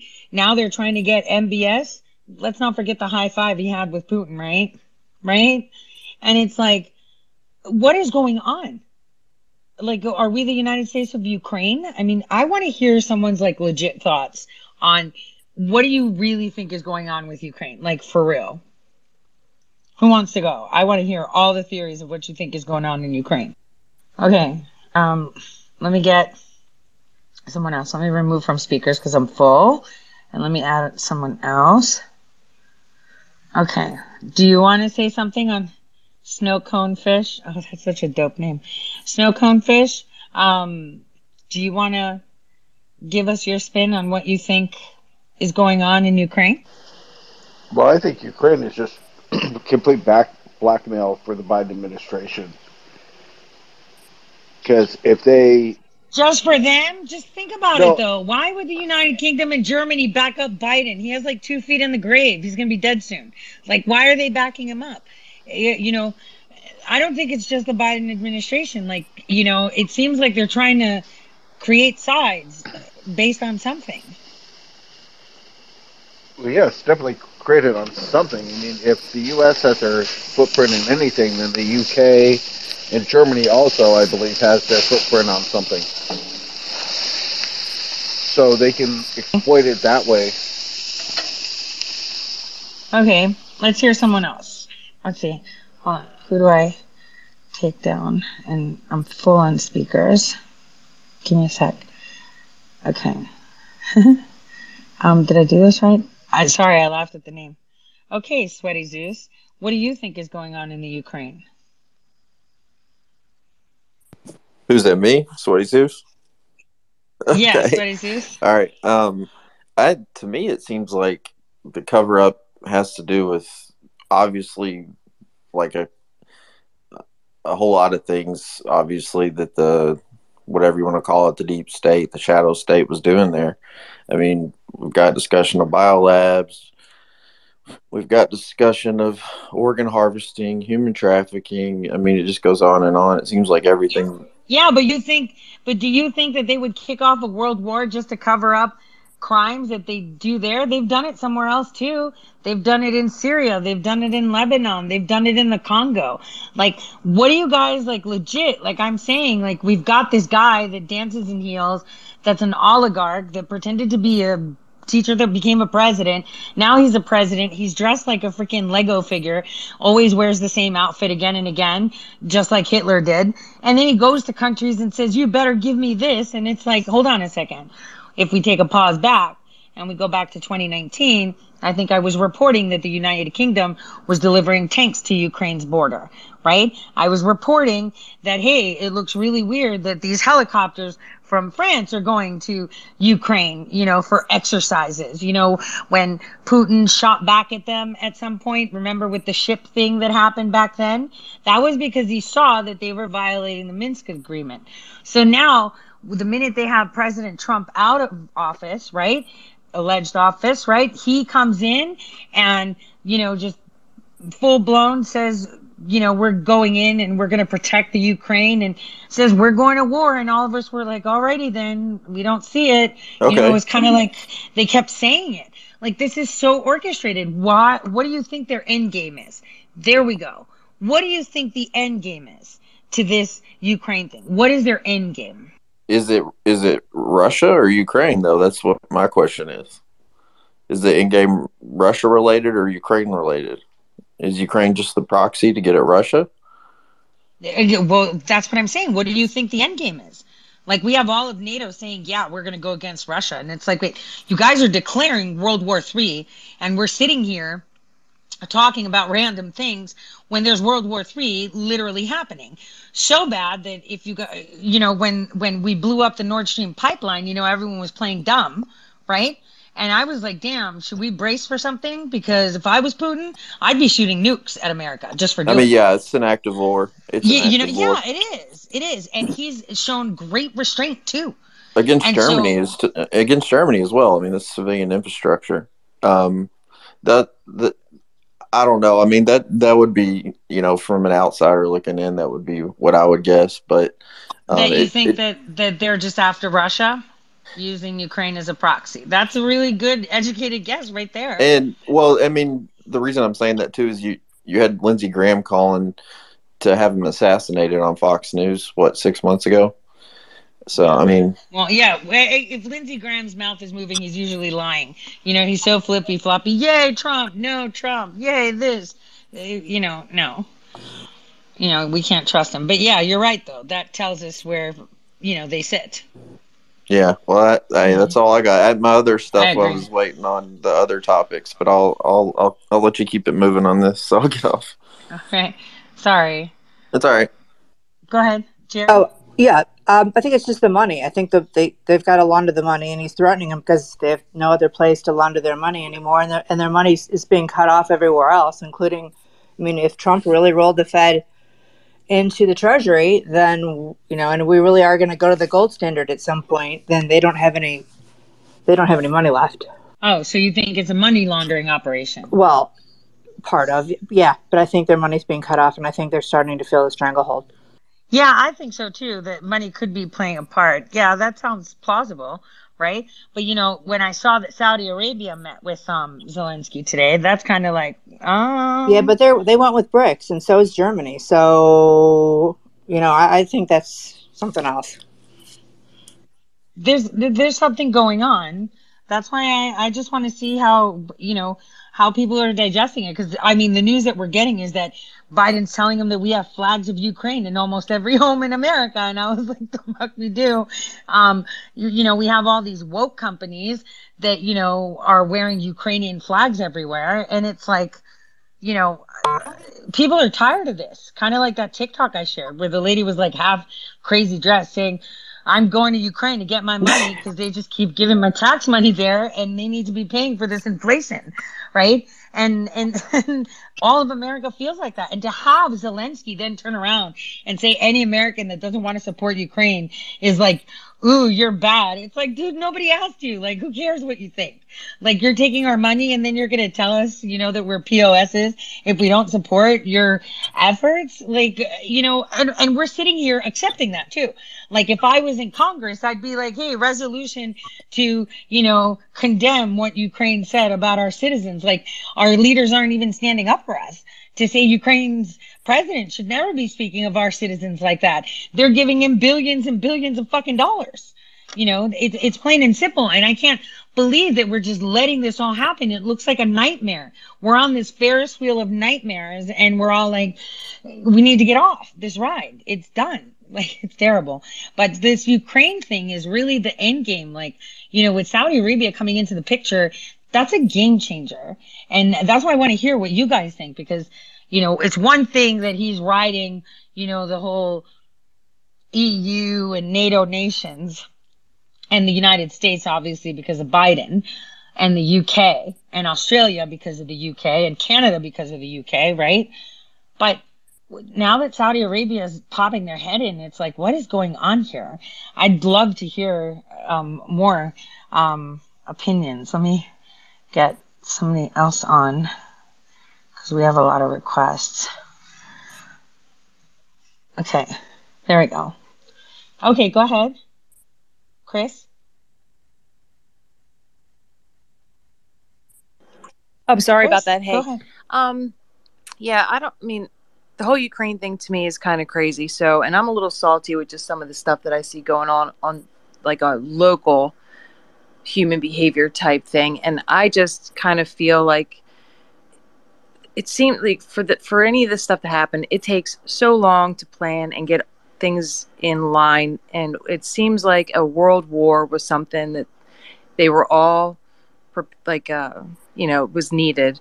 Just kind of like the cooperation with the whole covid. It didn't matter if it was china russia india saudi arabia or us. Everyone was on the same page to a certain extent. And to me this just kind of feels like this was all kind of supposed to go in one direction. And perhaps maybe some of the countries that just got tired of the way that the west handled things kind of changed um, decided to get together and change how the will after a dying empire was distributed if that makes any sense and that's You know, and and and I pondered that. That's a really good point, Chris, because I pondered that. I was like, they all got on the same page to put all our identifying information in the cloud, Mhm. right? And and that and share our private health information on the cloud. All the nations got on board. All the nations got in on the fucking stupid COVID hoax, okay? And they pushed these vaccines, and it was a race to see who gets the most money, basically, right? and they played the charade from alpha to omega on variants right they had people on lockdown they caused economic hardship there was crazy inflation right and the minute people you know the people that thought this was normal or it was just a, a blip in the system and the science works right are now facing you know sudden deaths you know earthquakes happening around the world like you know a thousand earthquakes in one place over a span of uh, you know 72 hours. Like these are crazy things. And and and and and, and now we have the ukraine that's it's almost like they're picking teams for a basketball team. And and none of us are none the wiser and we have our congress and our senate chilling for another country and it's like let them do whatever the hell they want why are we there like Yeah, well- what is our interest I mean, I noticed in the 2019 Department of Defense budget, I mean, they had contracts to take out resources in the eastern Ukraine, like titanium and stuff. And this was before any of the Ukraine stuff broke out. So we obviously already planned on acquiring their resources and, you know, especially with everything that happened in Ohio with the microchips. I mean, isn't Odessa, didn't you say Odessa is like provides the neon for most of the microchips and then all the issues Yeah, yeah, yeah. They're they they Like- have natural resources like no other. Yeah. And natural gas pockets too that are insane in capacity. No, like however anything was supposed to play out, it's kind of like redividing America into different sections. I just kind of feel like they already had like some kind of a way that this new world order or whatever was going to pan out, and some of the salty ones decided that they could. This was a perfect opportunity to get all the stuff. If it comes out that you know COVID was man-made and um, you know Pfizer with the vaccines does have an issue, and that America can control things like earthquakes and storms, and they did blow up the Nord Stream. I mean, the sympathy for the people that have been suppressed and you know dislike our imperialistic ways that we've been cheering for Uncle Sam for so long, thinking we're great. I mean, that's billions of people, billions of people that could turn on like the United States and the West in a heartbeat. Just an interesting. Yeah, and the Uh, thing is, it's like Saudi Arabia wouldn't bite China's hand, and it would definitely not bite Russia's hand. Mm hmm And it's super You weird just we saying have- like because Trump have- isn't it all the places that Trump went to and got like super special treatment. Yeah. Just just bizarre. It's like And like the one thing that all leaders will say is that Putin is one of the most transparent people. He'll, he'll tell you that he's coming for you to your face. Like Mhm. he says, these are my goals, period. That's why some people like him and not, right? But him and MBS hit it off. They have good agreements because remember, Saudi Arabia has maybe 15 years of oil left pumping at the rate they are. So, you know, they've they've they've been ongoingly transforming, you know, what their exports are, considering that oil is is, is short lived, right? And this is why they would be favorable. They would be in favor of pushing Green New Deal stuff because they've been developing that technology with their smart 15 minute cities, the enclosed structures with the, you know, you've seen them, right? In these big, like extravagant events where they show people the cities of the future. Um, you know, remember, it's all about their monetary interests. You know, they constructed their own islands, you know, they've constructed enclosed um, community systems, 15 minute cities, um, because Saudi Arabia is running out of oil, you know? the most um oil right now that has been actually tapped into and measured is in Venezuela. They have over 330 years worth of oil pumping at their rate they're pumping today. Um, and like I said, Saudi Arabia has 15. And that's why we've seen them develop some marvels, architectural marvels, right? And, you know, creating their islands and they're investing in all this new tech and these streamlined, super modern cities. Um, these are these this is telling you where some people sit it's all about your nation's ability to survive you know once something that you export is no longer available. You know it's like having everyone loving to eat apples and everyone loves apples but you're out of apples so you're going to be investing heavily in strawberries because you know you're not going to have apples soon you know? And i see i see that we're getting some alignment that's really bizarre because it the the nations that are talking to each other are all in for this green new deal shit. So um okay let's go to someone else Satoshi Hey, Tori. so Um, God, people waiting go yeah, sh- straight up. God bless you. God bless everybody here. Um, so I got one aspect of uh, of Ukraine that was kind of poking in my mind, and it was like, what if the Ukraine is being used right now because it's sort of like, if you look at it in uh, like city gangs, uh, the youth. Sometimes youth in gangs are used because they can get away with certain crimes. Like the crime that hits them is lessened because they're minors, so they might be the one who carries the drugs, and they might be the one who carries the weapon or blah blah blah or hides the evidence because they're minors. So I was thinking about that in uh, terms of Ukraine. Could it be that Ukraine is being used to hide crimes or lessen the penalty of their crimes because of I don't know uh, their lack of presence in the historical story? Also, I was thinking, does the story of Ukraine start in Serbia and Kosovo? story what do you mean the story of ukraine like uh, the involvement of uh, I noticed that there's a lot of imagery of like neo uh, Nazis and stuff like that. Lots of tattoos, and I don't know if that's just propaganda or that's just the evidence of mercenaries descending there. I have no idea. I have been rattling my mind to see this. Are they mercenaries or are they an op? Because right now, from what I see in, in Ukraine, you know, looking at um, Snapchat hotspots, that's what I use a lot. Because if you have Snapchat Snap Maps, you can actually go to Ukraine and click hotspots and you can see live what they're doing there, you know, when they're snapping. So, um, from what I was seeing, um, there's a lot of operations. Um, in Kiev, though, you know, people aren't like under siege and stuff. They're just going about their day. So, you know, they're still going to clubs and cafes. It's not a war zone. It's just super bizarre what we're seeing on TV and how they're making it out because I know that it's in other regions, but you would expect that if your nation is under siege, that, you know, your capital would be too. It's just really bizarre. It's, it is really bizarre. What do you think though, Satoshi, is, is going on? Like, what do you think their play is? Well, I mean, what I was always told, at least in my um, youth center, otherwise known as school, was to be led to believe that Russia and its military capability w- was like daunting and the sort of military capability that could like scorch the earth. So how is it possible that this country is taking on the forces of this nation? It's like there's many aspects of the story that don't make sense.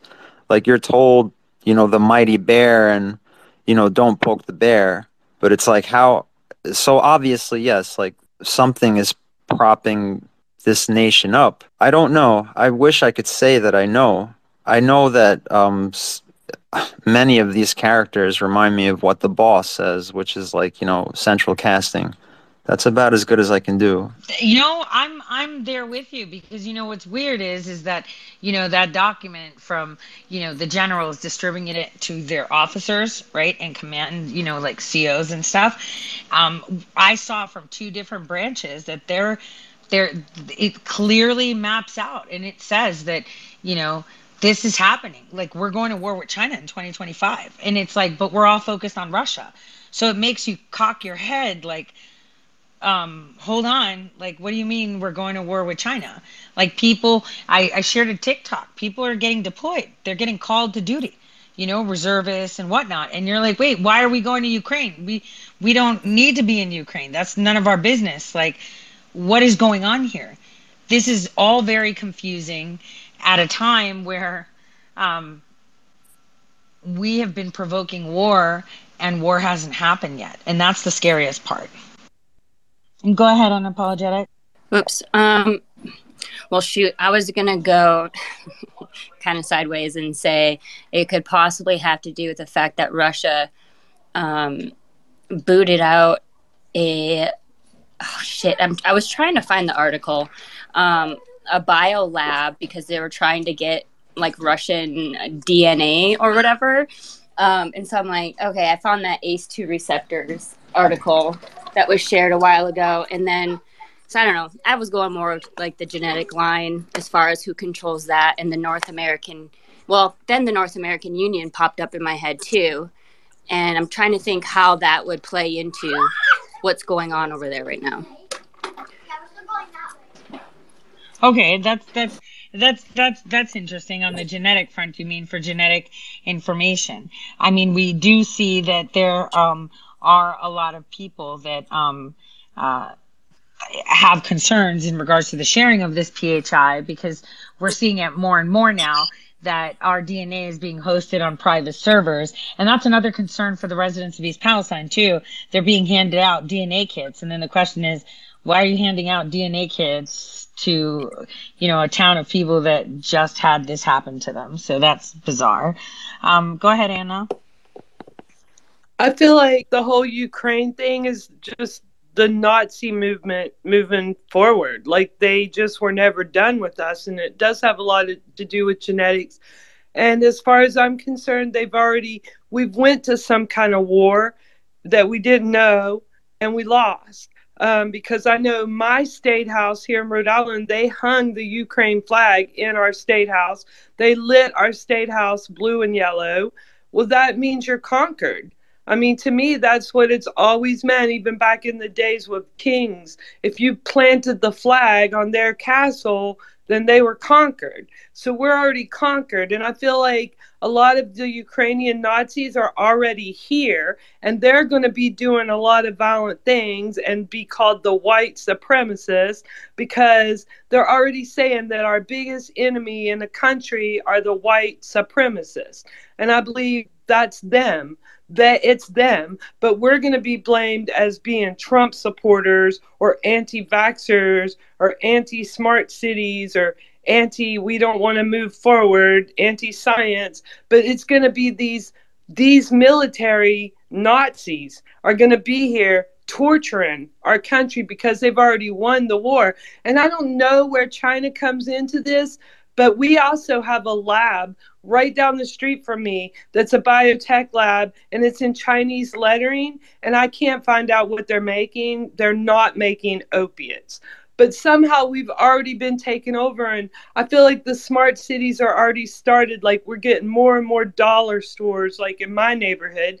And then in another neighborhood, where you know they have a little smart city you know all the the, the businesses are open they have every kind of restaurant a hotel um, They have doctors' offices, everything in this one area. Like the infrastructure is being built all around us to be under a Nazi regime. That that's what I believe. This is the finishing of what Hitler started, and that's why we're being put in all these different groups and and different neighborhoods and. And, and now we're not even getting proper medical care. And I know I'm not getting proper medical care because I was a medical assistant since 2006.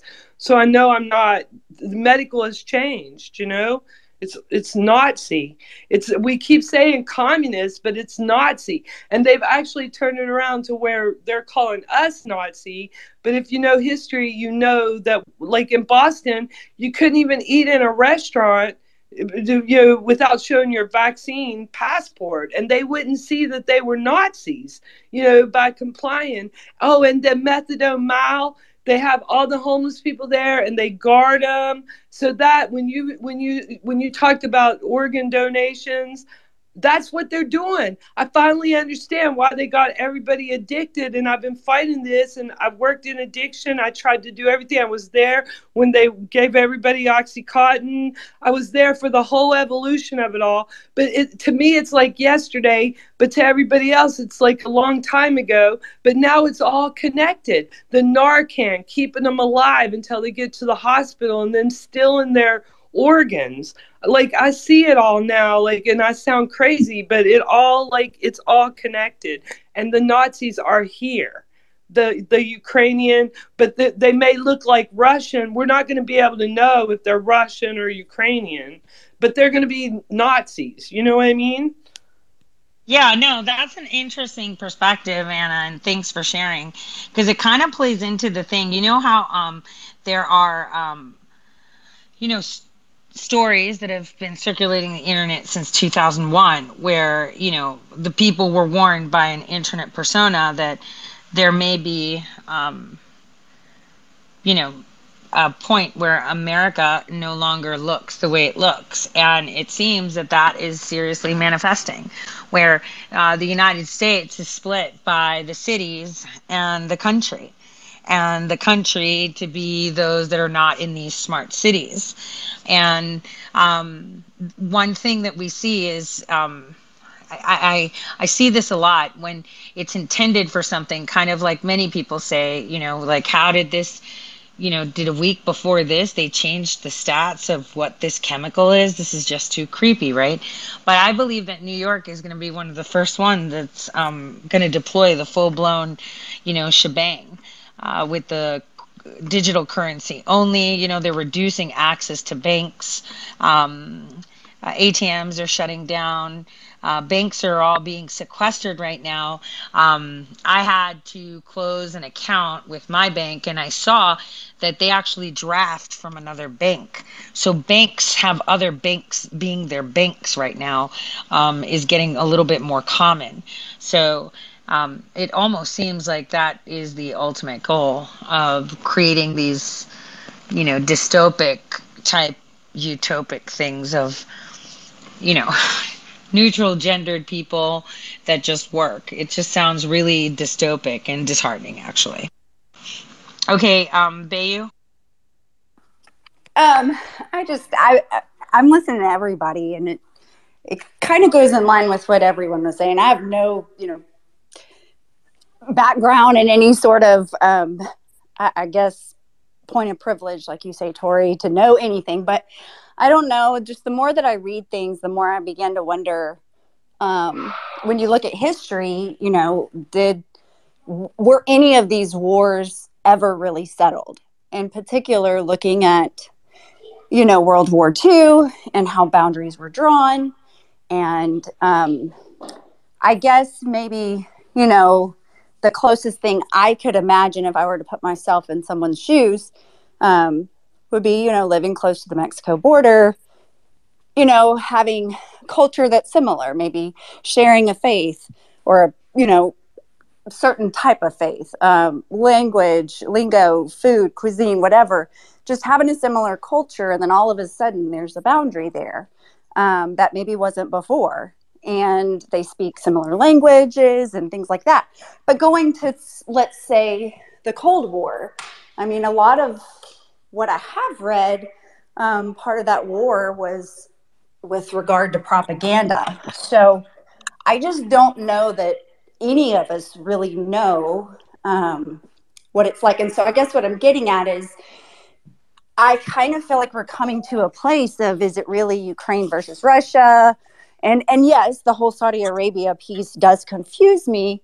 Um, but now that you bring up the Green New Deal and that they're running low on oil, that makes a lot of sense. And so, are we dealing with people or governments that are united and wanting to control people? I guess, like, yes, communist in a way, um, with with all sorts of means, whether it be biological testing or um, smart cities or digital currency. Um, but I just feel like so then that brings you back to the very beginning wars. Like we haven't ever really settled slavery is kind of how it feels. And are we looking at more of that? Is it more of a um, people or governments that align and controlling their people and yes, making money um, off of the resources in that land to further push their agenda? Um, I don't know. That's just my. It's kind of a little bit of everything that's been said. Um, but yeah, I mean, with with the Cold War being propaganda, economic, and political, I just kind of feel like maybe we never really. I don't know. Did it ever really end, or or were yeah, or is any of this shit really real? Right. Right. Because right now, you know, they could do whatever. I spoke to someone that was at the at East Palestine, and they said, you know, when they were taping the movie and stuff, um, they made every the t- train derailment and the explosion and stuff. It looked really real, but it was with harmless chemicals or something. And I'm like, so how much of this is really real too? Like we're at the point where we're questioning, like, mm, is the sky really blue, or am I just seeing it blue because everybody said so? I think that's that that means that they've succeeded in creating the land of confusion, which means that uh, you know the people just have to stay focused on the things that they know are true and not told. Yeah that's that's basic i don't know i guess you only have so much brain power in a day so it- it makes sense to just you can worry about things that are you know far away but maybe it would be better for us to be focusing on you know hounding and pounding the phones saying we don't want any more money spent just because that's the one thing we can do uh, you know i don't know Yeah, no, I agree. Go ahead, Sandra. Oh, hi, Tori. I'm so glad to speak to you. I'm an American and I'm living in the UK. Oh my God, it's just pretty awful over here. Jeez, everything. Well, tell us what are, what are you seeing? You know, happening in the UK? Like, is it is it um how how are they taking the Ukraine war or Oh my you know, gosh, you- you environmental dri- issues? You drive out to uh, in the country, and well, like we do, we we go camping. We have a an RV, and we go camping, and this and that. Especially when the COVID crap was going, but everybody you see these little, little bed and breakfasts, they've all got their darn Ukrainian flags flying. And like all of my neighbors, they just complied, comply, comply, comply. I don't, the only person that I know that didn't comply with the jab and the all the the face mask and all that junk is my sister-in-law and her family. Everybody else I know just they're just like sheep. You know, it would be interesting to see if if they're paying people too. Because you know when when it was like COVID, they were paying them to say things and put things and do things. Like it would be interesting to see if if any businesses got rewarded for supporting Ukraine or something because it just seems really bizarre or if they get some weird tax break if they do it. you know, like oh, take donations. Yeah, they they did. I'm pretty sure they did. I think they were getting like 300 pounds a month. I'm pretty sure. I know there's an influencer influencer in France that she has a chateau and she has uh makes a point of her uh uh refugee that she has staying with her at her chateau blah blah blah i mean it's kind of like a social it's a status thing here i guess if you have a refugee What? So it would be like the uh, the equivalent of someone taking an illegal migrant from the border, and that means that's like a status thing. Are you kidding? well it's a status a thing for thing? take not not the not the boat people but though some people do take the there's hotels that are completely run over with the refugees but i'm talking about the war refugees the Ukrainian refugees, which are different. We've got all kind of different refugees, but it's sort of a, a a, a status thing if you have a Ukrainian refugee living with you. I guess I don't know. Well, that's nuts. That is nuts. Oh yeah. Oh, That e- is nuts. everybody. I'm standing with Ukraine, and it is just, just completely nuts. I don't know if people's minds are going to be changed now because of our electric and our gas and, and our groceries. In fact, I couldn't even get any fresh veg or a lot of fresh vegetables. I can't get. Can't get any eggs. Uh, you know, and then and and we want to go to America to visit our our kids, but we can't go there. My husband's English and I'm um, American, but we can't get there because neither one of us are going to have the jab, and so we have to wait until they get that undo the jab thing, which I'm hoping they will in May. I, I don't know when they're going to do it. Well, um, you know, you can actually contact the U.S. Embassy and they'll help you leave if you need to leave. Well, I, I can leave. I know I can I can get into the country, but my husband can't because he's English. Oh gosh. So that I'm uh, sorry. yeah, but well, maybe the jab thing will be over with. Maybe they'll stop that. That it'll be done and over with because you know that tennis player, that Russian tennis player, he wasn't gonna. He's banned. You know, he can't play in America because of he doesn't have the jab. So I think they're gonna. I think America is the last country that still has a ban on people not being jabbed. Basically, That's interesting. yeah, it's the last only country. I could go anywhere pretty much I wanted to go on an airplane and I won't need to show a jab card or anything. Only America is doing it. And uh, the reason I think the bottom line is they're trying to kill as many people as they can with the jab or make them sick. And then they found out how many people will be, you know, like sheep and do everything they tell them to do and believe all the malarkey on the, the TV. And so they've got the, it's basically a control thing. And if you've got no money, they've taken all your tax money and done whatever it is with it. You're not going to have any money. And if you have to pay a gazillion dollars, if you have to pay larger gas bills and everything else, people are just not going to have any money. And that's, that's, that's all, that's what they want control over everyone. That's the end. That's, that's, that's the end point. Yeah, well, in the Ukraine thing, I don't. I, the the end point, and thanks for sharing, Sandra. Um, the end point, I think, is you know a little bit more, um, you know, nefarious than anything. I mean, I believe that you know this is how they kick off World War Three, and I, I, like I said, seeing Saudi Arabia, I still remember the high five with Putin.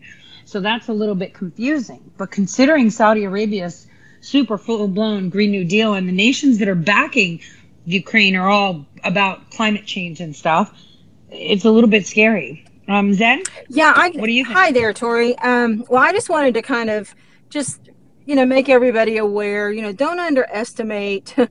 You know what these rural hospitals are doing. You know, I've kind of stumbled across a few things today, Tori. You know, in your, you know, kind of brainstorming about the whole organ donation. I live in Oklahoma. In Oklahoma, I mean, it scares the hell out of me.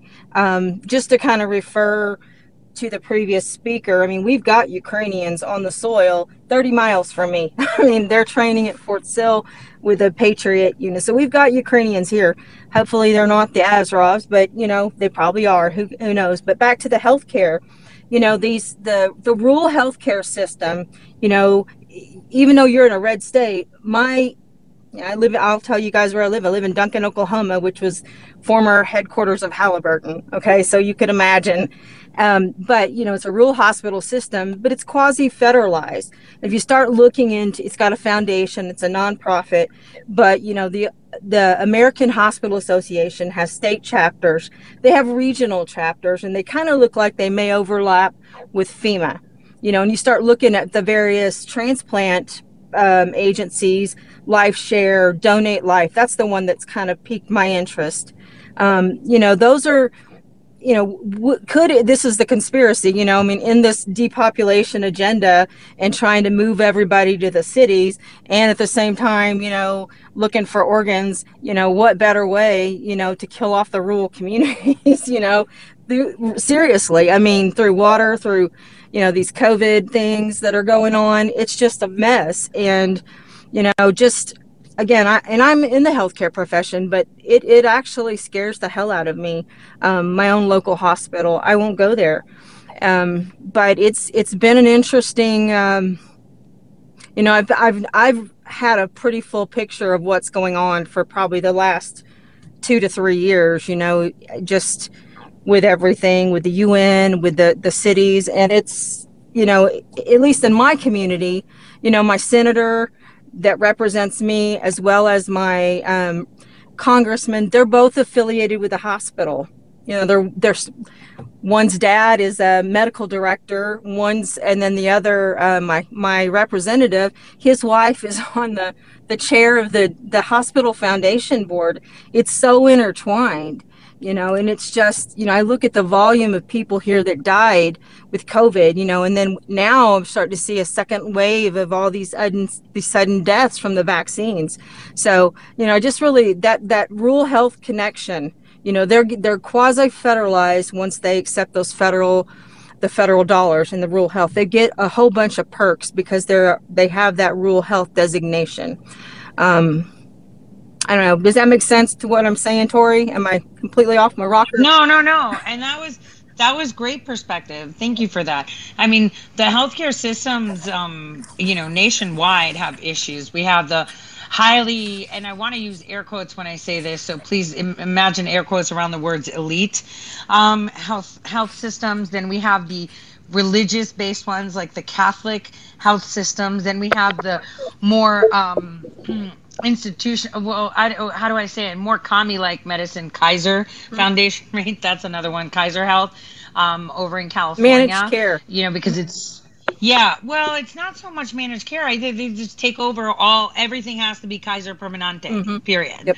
you know?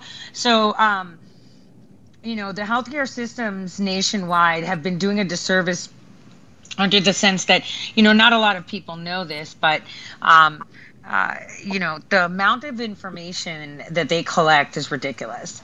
Like, say, for example, you step on a tack and you go and get a tetanus shot.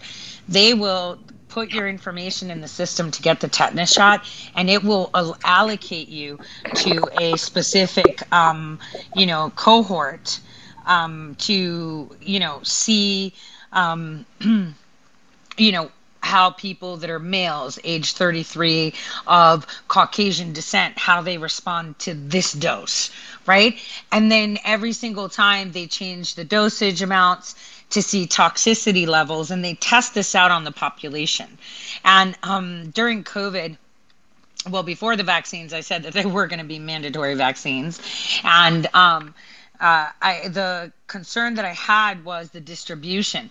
I saw a huge conversation started that, oh, all the minorities are more vulnerable to it. And I was like, so now freaking COVID is racist, you know? And then they targeted the minority populations. Like we had the state of Ohio run lotteries, right? For to have people racing to get their chance to get a million dollars or a scholarship for free. You know, we had companies handing out donuts. Like these are your healthcare system has failed you completely because none of them tell you just how every single one of us that get anything is documented as a number and part of a study. You know, if you're taking any medication, you're in a specific cohort. You know, 33 year old male, Caucasian descent, Midwestern region. This is what the air is like there. This is the humidity. These are the allergies. Like this stuff really exists. And then, you know, now you're seeing that they're changing the way the codes are, where now if you're poor, you are allegedly a health hazard, right? And because of your socioeconomic status, you know, you you're already in, you know, in the shitter with your doctor. The minute they look at you, they're like, "Yep, this person's poor," and they just put it in there, and they're like, "So that's a negative against you, your socioeconomic factor." These are crazy things that we're seeing um, the strong push for organ donation as young as 14. Um, you know, we have parents when they go into hospital to give birth, you know, sometimes they're asking them before they give birth, hey, if something goes wrong, what do you want to do? You know, do you want your baby donated and stuff? And it's like, bitch, I'm having a baby. Like, what? Why are you asking me these questions? But these are th- these are the times that we're in. Our healthcare system has failed us. These doctors were injecting people with an experiment, and they were pretending that it was approved. Like, I, I can go on and on, Zen. Um, Savith, go ahead. Hey, Tor, um, long time listener. Actually, to piggyback on that, my wife actually is a uh, software engineer for a hospital, uh, you know, a software company. And you're right about all those codes being put in for uh, vaccine status and and all that. That's all in there. Yeah, and the thing is, do they get money? Are they forced to comply like this? And why is this on a global scale? Well, you know, th- this is this is important. It's uh, the the federal government gave them all regulations that they have time limits to comply with, so they're always having to update to the regulations to get pushed out. So And you know what's weird now with the COVID test? They documented everybody's freaking DNA. I, I remember saying in March, don't go to the co- uh, DNA harvesting parties. That's what I was calling them. You know, because you can't like just swab somebody's nose and know, oh my gosh, people just walked into it. And I'm thinking, all these medical professionals, nobody spoke up. Self Yeah, my- so disgusting. I mean, very few people spoke up. my brother was a generalist up in uh, Boston, and uh, he actually had to create the COVID test, you know, uh, locally for at the hospital when they were putting it together. And I'm like, "What are you testing?" I'm like, "What, what, what are you actually testing again for that?" Because he had to make his own kit. Uh, they they didn't have a federal one, so they they had to get it approved and everything. And he brought in the machinery to set up the lab and everything. And it's I I told him I says it hasn't been separated. So what do you actually test it? Yeah, they were just getting DNA samples. I mean, that's what it looked like. You know what I saw the other day? Damn, and I totally slipped my mind. I saw someone today talking about somewhere on the Telegram feed. Uh, they said something about going to the Philippines, and then it hit me. In the Philippines, when you go check out at a at a, at a teller, right? Like you're at the little freaking convenience store and you get yourself whatever and you check out. You either use card or QR code. There's no cash. And so I want you guys to think of these super apps like WeChat. You know, remember how uh, Ron Klain created Clear, right? Clear that we see at airports was actually the chief of staff's company, right? Nobody reported that, if I remember correctly. Nobody even talked about how much benefit, you know, during COVID, um, you know, Ron Klain was garnering from the company he created. And as you see, they were creating COVID cards, like digital cards. Now that's fallen wayside like nobody asks for these things anymore. And and you know on the other thing let's think about this way. The people that complied and got the vaccine and did all the qr codes like how dumb must they feel? You know it must be so hard for them to be like holy shit i fell for that. Like we did all this and we had cards and we were scanning them. And are we allowed to go to venues and all this shit? And now it's like i did all that and i didn't have to. You know like I can imagine how they feel. I mean, what do you guys think? Like the the response from your healthcare in general these days? I know I was the only holdout in my family, you know, not to get it, and I told my whole family, and uh, it was my my grandparents and my my grandmother died. She uh, she took the second vaccine. She was diagnosed with uh, soft uh, tissue stomach cancer like within two months, and it was she did radiation, 16 rounds. They said, "Oh, it's it's all good. You're cleaned." Then all of a sudden at the hospital, you know, she was dead within three months. You know, uh, super aggressive. She was 87. She never had anything before that. She had that vaccine, and within three months, she was she was dead from it. And so, luckily, everybody else stopped taking it after the second shot. But I have people in my family that uh, one person lost hearing in one ear. I have a couple people that have long term um, joint pain and autoimmune diseases. It's insane. Hmm, Thank you for that. Thank you for sharing. Um, who's next? Anthony? Did I say that right? Anthony M? Hey, Tor, Hey. can you hear me? Yeah, I can hear you. Hey, um, I was just, I know you were trying to talk about Ukraine and more of a 40,000 foot view, and I don't have much to Uh-huh. offer on that because I don't understand. But, but on a smaller view, I have a lot of questions. I, I live in Utah, and um, I'm not sure if you're familiar with the Leavitt family or Mike Leavitt, who used to be the governor, and hmm he was Yeah, I am. I am. okay. We have, we have data centers. We have data centers there. Of course, I am. so so David Leavitt, it's just kind of interesting how this all tied into Ukraine. He was one of the uh, district attorneys or a prosecutor for one of the bigger counties here in Utah. And he also, for the last 15 years, he's been on, um, I, I can't remember the exact name. Sorry, I'm outside doing chores, so I don't have it on me. But he worked with the Ukrainians. He'd go over there every year for a couple months to help educate them on their uh, anti-corruption policies and their law schools and stuff. So it's just interesting that you know every time we talk about those, uh, you know, anti-corruption agencies and stuff, those are always the ones that are uh, finding ways to. yeah, well, he was the one with the child rape thing. I talked about him, I believe. Right? Yep. Yep. Yeah. So, so he's under investigation. There's not a lot of details on that. Utah County's investigating that right now. But his brother also was uh, Mike Leavitt, who was the former governor when you guys were talking about healthcare. He helped write Obamacare, and he was uh, health secretary or something like that.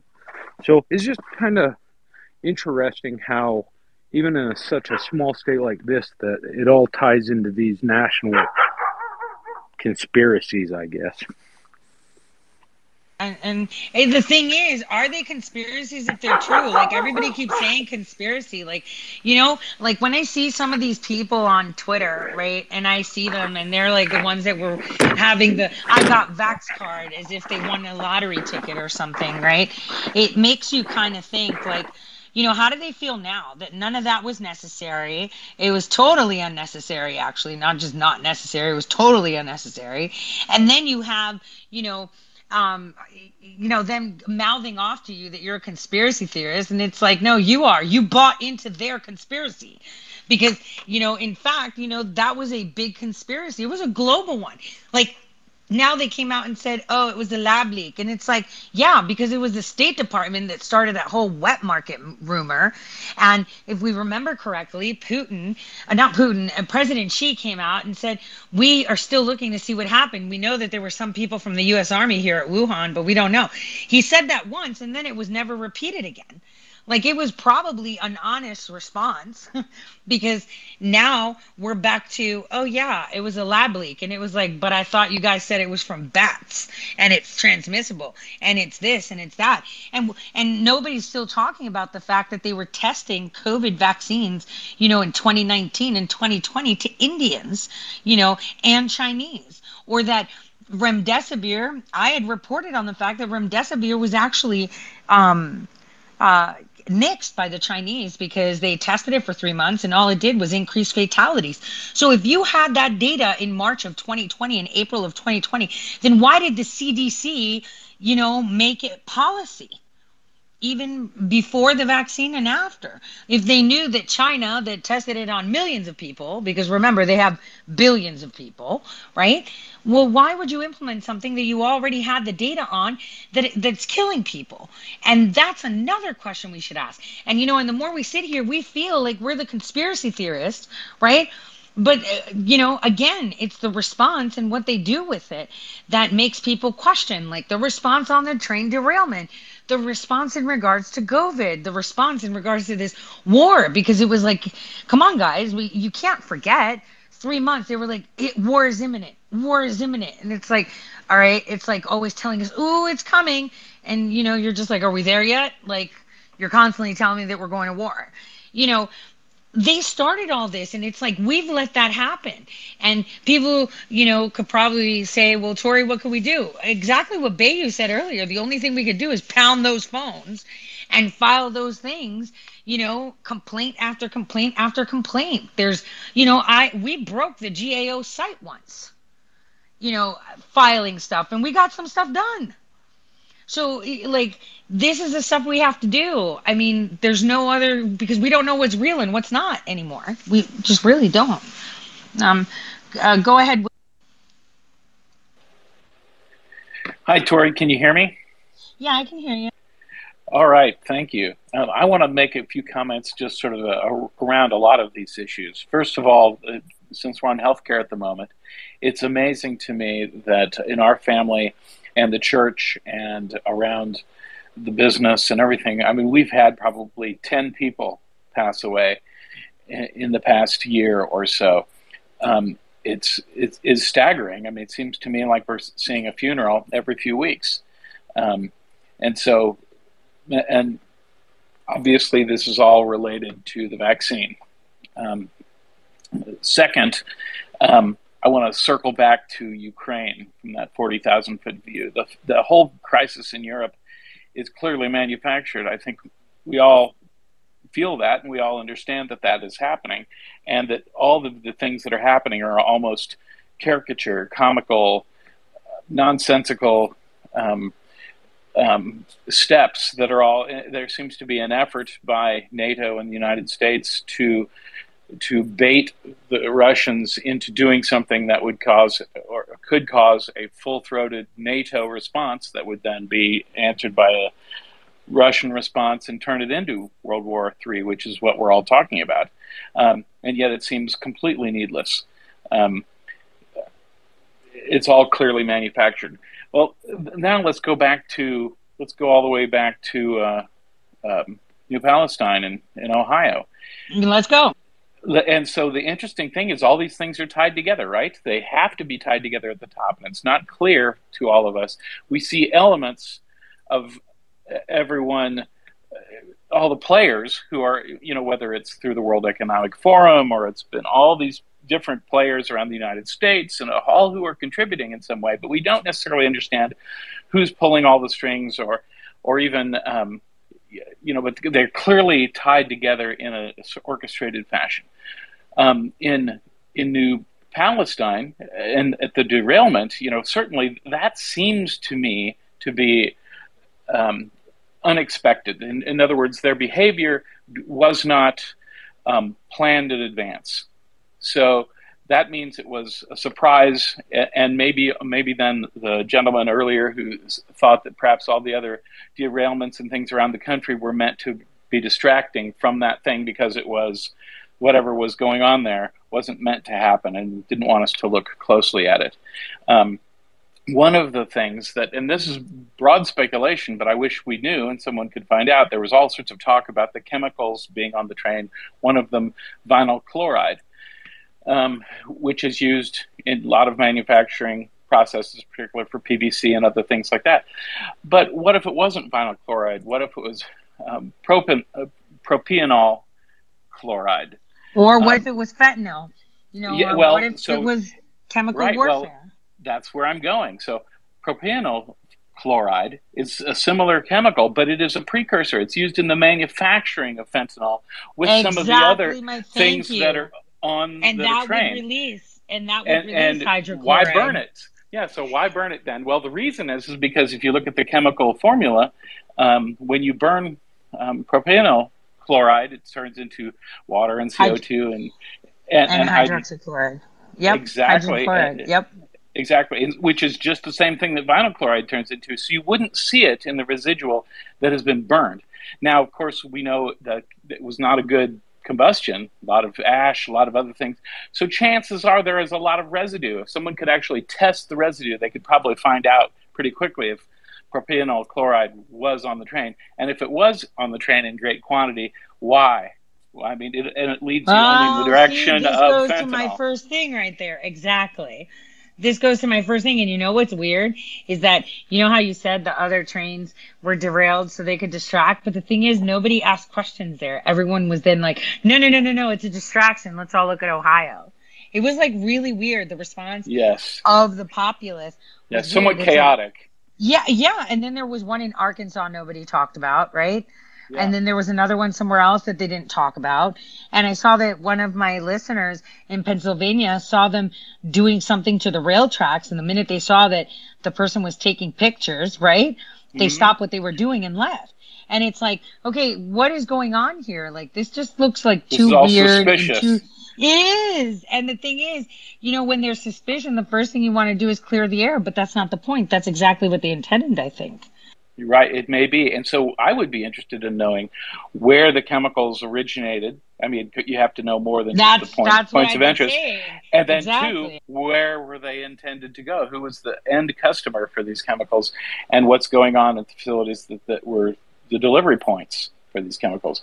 So, and of course, nobody wants to talk about that either. Um, so, anyway, I guess they would only be important questions if you discover that the, the components being carried are the manufacturing components for fentanyl. And then what do you, why in the world would we be manufacturing fentanyl in the United States? Um, and we obviously have talked about why that might be um, with all the, the organ harvesting and, and both, Yeah, it's used both from cartels. trafficking and yeah, but this is this is something the cartels have been using. Oh, we should like even mention that shit. Like people are Mhm. losing the mind, their mind with this. But you know, with Katie Hobbs, you know, get, making money off the cartels. I was talking with someone, and I was like, no, this is exactly like it happened in North Dakota. Um, I had talked about the Mandan massacre where this chiropractor was kind of framed. And get this, and and you know, for all of you listening right now, tell me if you would buy this shit, okay? Just be straightforward with me, okay? I want you to picture a big building, right? It's got a lot of square footage. So a guy gets out of his car, goes in, you know, to the other side of this big building, ties up some dude, gives him a Colombia necktie. Then on the other side of the building, wrestles with a more plump chick, ties her up, and guts her from her throat down to her crotch. Then, as he's leaving, he starts shooting people. Then he collects all the bullets and changes his clothes and exit in under 12 minutes. And yes, guess what? ridiculous. I know. And people freaking accepted it. They were like, no, they went and raided his little trailer and they found bullets with chlorine. And I'm like, nah, dude, this property management company was a Sinaloa cartel. And sometimes the El Salvadorian, there's another El Salvadorian faction that works up in North Dakota. Um, and they deal with Native American trafficking. And so Mhm. they literally house them. And here's how they do it. Eh, That's the shit that I was reporting. That's why the attorney general was also writing me, right? the thing the way they do it is like and people hated me for this Mandan thing because i was blowing their whole bullshit story but people believed it anyway that he did all that shit in 12 minutes. But anyway um what they do is they there- there's a unit and it's $500 a month right? But instead they pay you know $50000 a month for a unit. And that Mhm. 50000 gets kicked back in some scheme either through a real estate scheme or some foundation to the mayors or to the police officers you know as like here you know here's your cut kind of thing. Yes, all Just these draft kind yeah of so that way operations, when they just like that this, way these deed situation in Arizona. Exactly, exactly. This happens all the time. They they have shell companies upon shell companies and they have agreements. I'll tell you what, I think I even played the audio on air and I have it somewhere. I know I gave it to my lawyer. When that whole Mandan massacre came out, um, freaking same day, I was like, it's bullshit. There's no way any human being, no matter even if they're tactically trained, can do all that shit in under 12 minutes. Like someone's really stupid pushing this story. Well, you know, people are stupid because they Yeah. convicted the guy and the guy's now dead. Apparently, once he was convicted and went to prison, he's dead. Yeah, it was But- a convenient situation for yes, everyone very else involved. convenient for them. And and I just think that it was maybe you know a guy that borrowed money from them, or the cartels literally said, "We'll skin your whole family alive and eat them and roast them," because that's the type of shit these cartels do, you know. And he was just like, "Okay, I'll go collect the bullets for you." I think that's what they told him to do. Yeah, If I believe anyone it. asked me, that would make sense because how do you find all nine bullets? Like, if anything he did, he collected the weapons, the knives, and everything like that, and the bullets. That's it. There's no Yeah. way he had. That would He be could- hard to do in 12 minutes. uh, You can't even give a Col- Colombia necktie in under five. I mean, you've got to be some skilled butcher to do that and wrestle the guy. And then the the lady he tied up, she wasn't small, you know. We women are pretty squirmy. Like, how did he tie her up and then gut her? Like, that's really weird. And when I was putting out that information, um, you know, nobody had that information. I was like, no, the guy was like Colombia necktie. I had the feds literally call me, right? And I was like, listen, dude, there's a FISA warrant for me since 20, 2016, 2017. Stop your bullshit, okay? I'm in my pajamas. The fact that I know is that other people know. And if you're covering up for the cops that are doing this, you guys are going to get done in. And that's the way it is. This was a cartel hit. You guys know that's a cartel stronghold, and that's where they have them. I already filed all that stuff. And that's all, you know, open and record and out Yes. there. And it's and like all of us don't know how to you know the, the the whole legal system the whole, much of the government everything's all captured by interests that are are not under uh, how can we say the, whom we are not constituents of Yeah, well, you know, it's like these criminals, they just keep doing the same thing and they have the same playbook. It's the same damn playbook. They all do it. If you look into all your politicians, I'm sure they have some tons of deed real estate deals. You should start looking. And that's free. Some of some cities even have that shit online. And you can go in there and see all the deeds they got. And you need to look for paraspelling. Because sometimes they'll use their middle name as a first name, and then the first name as a middle name, or they'll use an initial for the middle name, or all spelled out, or maiden names if it's women. And that's how you can see all the deeds and how they flip money. I mean, this happens Wow. nationwide. Your senators, Congress, attorney generals, you know, House representatives, they all get kickbacks. Every single one of them. And thanks for that, um, Will. you're welcome thank you Thanks for that. Um, Serenity, you're next. Hi, Tori. Thanks for having this space. Yeah. Um, I just I wanted to ask a question. I was listening to someone in another space today, and he was a Chinese American, and he said that he believes that well, he said because he grew up in China that um China was made by communist Russia. I, I and and I'm looking at that and I'm thinking to myself, all of our equipment is going over there. He also said that China is giving Russia um, the the uh, tools, you know, the the uh, equipment um, to fight us. And I'm thinking to myself, you know, are we sending everything over there so we have nothing here anymore, and then Russia and China can come to us? I yield. Um, um, well, that's packed. Oh, let me just say something about China that you just reminded me of, though. You know, on the day that the derailment happened, on WeChat, peop the Chinese had already started threads calling it the USA's Chernobyl. This is their Wuhan, right? I kid you not. And so when I saw that on WeChat, I was like, stop. Are you telling me the freaking Chinese are kicking up a propaganda thing on WeChat? And the Chinese were like, yeah, you saw how they embarrassed us with Wuhan and did all this with our wet markets, insulting our food. They deserve it. They get this derailment and they can't drink water. And, and it was going and going. And then when I saw the right, you know, after the Super Bowl kind of start talking about the derailment, and that's only because Erin Brockovich teleported there, right?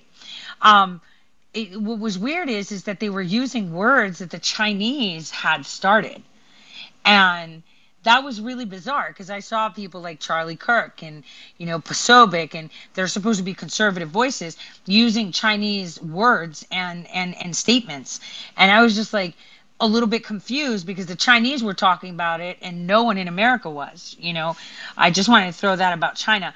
Now, as far as China was created, we created communist China, not Russia. Um, the actual history is is that there were um, the Republic, of, the the Chinese, um, you know, federalists. Um, they were actually fighting with the commies that were Russian trained, which is correct. And um, they had asked us for weapons, and we promised them we'll send them weapons, just continue fighting. What we did was we put an embargo on that, and we let them like die. So the communists took over. So by the time you know the world was condemning America for putting the embargo, we sent them the weapons, but they were all broken. We literally invented the CCP. And that's what happened. And in fact, while we were creating the CCP, we then went and split the Korean Peninsula. And to appease Russia, um, we gave them North Korea and we kept South Korea. In fact, you know, it was some two young lieutenants that were fresh out of freaking OCS that picked the 45th degree line and said, we're just cutting up the peninsula. And the people in that discussion, get this, was Stalin, um, Roosevelt, and um, Churchill. They're the ones that appointed these two U.S. lieutenants to just go and cut up Korea. Korea wasn't even in the conversation. Like no one asked them. Like they said, okay, here's the line, that's the border, there we go, and it's like, um, who are you? Nobody, nobody cared. So North Korea was actually Russian territory until um, the Chinese, backed by the Americans again. China is, ah, I've always said this simile China is Taiwan. Ah, so it should be, you know, that China is actually the fourth unelected branch of government. That's it. I mean, it's right in front of you. You can see it. We created them completely. So if we empty up, if, if we end up uh, getting rid of all of our equipment, sending it over to Ukraine to fight Russia, and then we have nothing here to defend ourselves, they they really dud us in. Russia's not after us. No. Why would Russia be after us? If they wanted to take us out, we could have had a nuke drop on us the minute we exploded Nord Stream. That's true. Which means that there has been an agreement of some kind, and we're not privy to that conversation. Because, True. like I've been saying, like we're watching Putin sit there, and he's like, "Oh, look, this country just pledged another 10 million. Oh, that's great. I'll just wait till they get the money and get weapons. Oh, yeah, it wouldn't be fair. Let me just wait for the Ukrainians to be trained. Oh, let them get another 10 billion, and then maybe we'll go to war. Like he's not stupid. He could take it out and like it, the point wasn't that you know ukraine violated the minsk agreement and that's basically what happened and he had every right for the response and right now the way things are you know with all these threats, you know, if I was Putin, I'd just mow them down immediately. I agree. Thank you. Thank you. Ralph, go ahead. No, Tori, I just wanted to say when does the story end?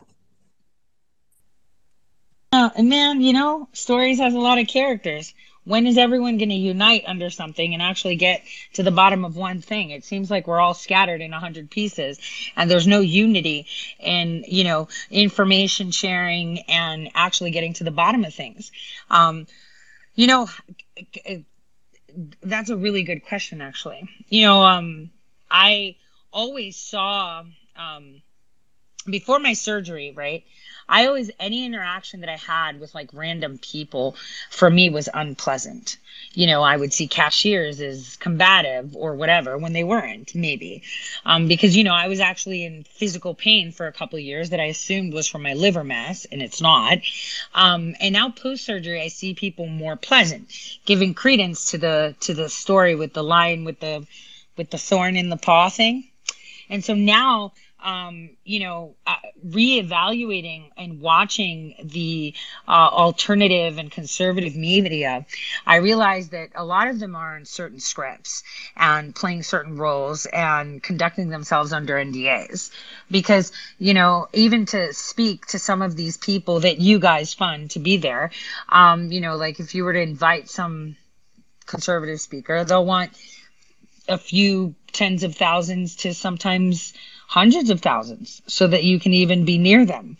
Um, and it seems that it's a rat race of who gets to say what first rather than getting the story right. And this is where we have a problem with irresponsible reporting because everyone's like rushing to get a story out.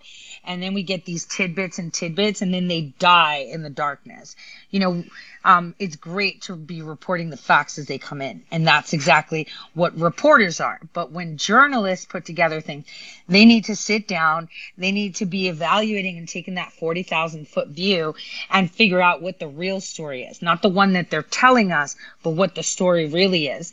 And we're lacking that as, um, as, as a people. We don't have access to, um, responsible reporting where it's wholesome and it's a bigger picture um, and encompassing, like Will said, all these things are connected, right? And we don't have people putting the pieces together. It's just so hyper focused that we're losing the plot. And it's almost like COVID. Remember, people were going down this hole and that hole. And, you know, obviously people started conversations, but they were delayed. Like, you know, when I was talking about the, the the the graphene stuff, I've you know now everyone's like freaking out about it that it's RFID. I think I talked about it in 2018, 2019, 2020 even right, and in 2021. And what uh, what I saw was a lot of opportunists also appear rather than be in there. They were riding the wave like, oh, let me cure you from whatever's out there and whatnot, because everyone was trying to help in their own way, but also it was quite opportunistic, um, which we saw with East Palestine too. But Um, but Tor, but Tor, what, what but what like what I'm so the best that I can only do what I think. I mean, I learned tons from you. I've been watching you for a while. I didn't even know what a psyop was, but I can tell you, I've definitely been psyoped out of my mind. That's for shit sure. But what what I'm so I've been focusing local. It's like Southampton and Dutchess County, New York, and I Tor, I have like massive identity theft. I went to every single DOJ. I mean, I, I've tried to report it everywhere and I get no help. So it's like I try to do everything local, but you can only do so much when your algorithms are feeding you bullshit or sh- all the way down to if I was to go on indeed.com, let's say, to look for a job. I mean, it's all rigged. The algorithms are even rigged. They're only showing me what they want me to see based on a job that when, you know, uh, it's just, it's just a load of shit. I'm like New York Well, State. well, well, let me tell you about the jobs, right? And I warned about this, right? Now they have all this information on you. So every the way you vote, they have that information. What you put on Facebook, they have that information and Twitter. So when you're applying for a job, now they could just freaking cancel you because they feel like it.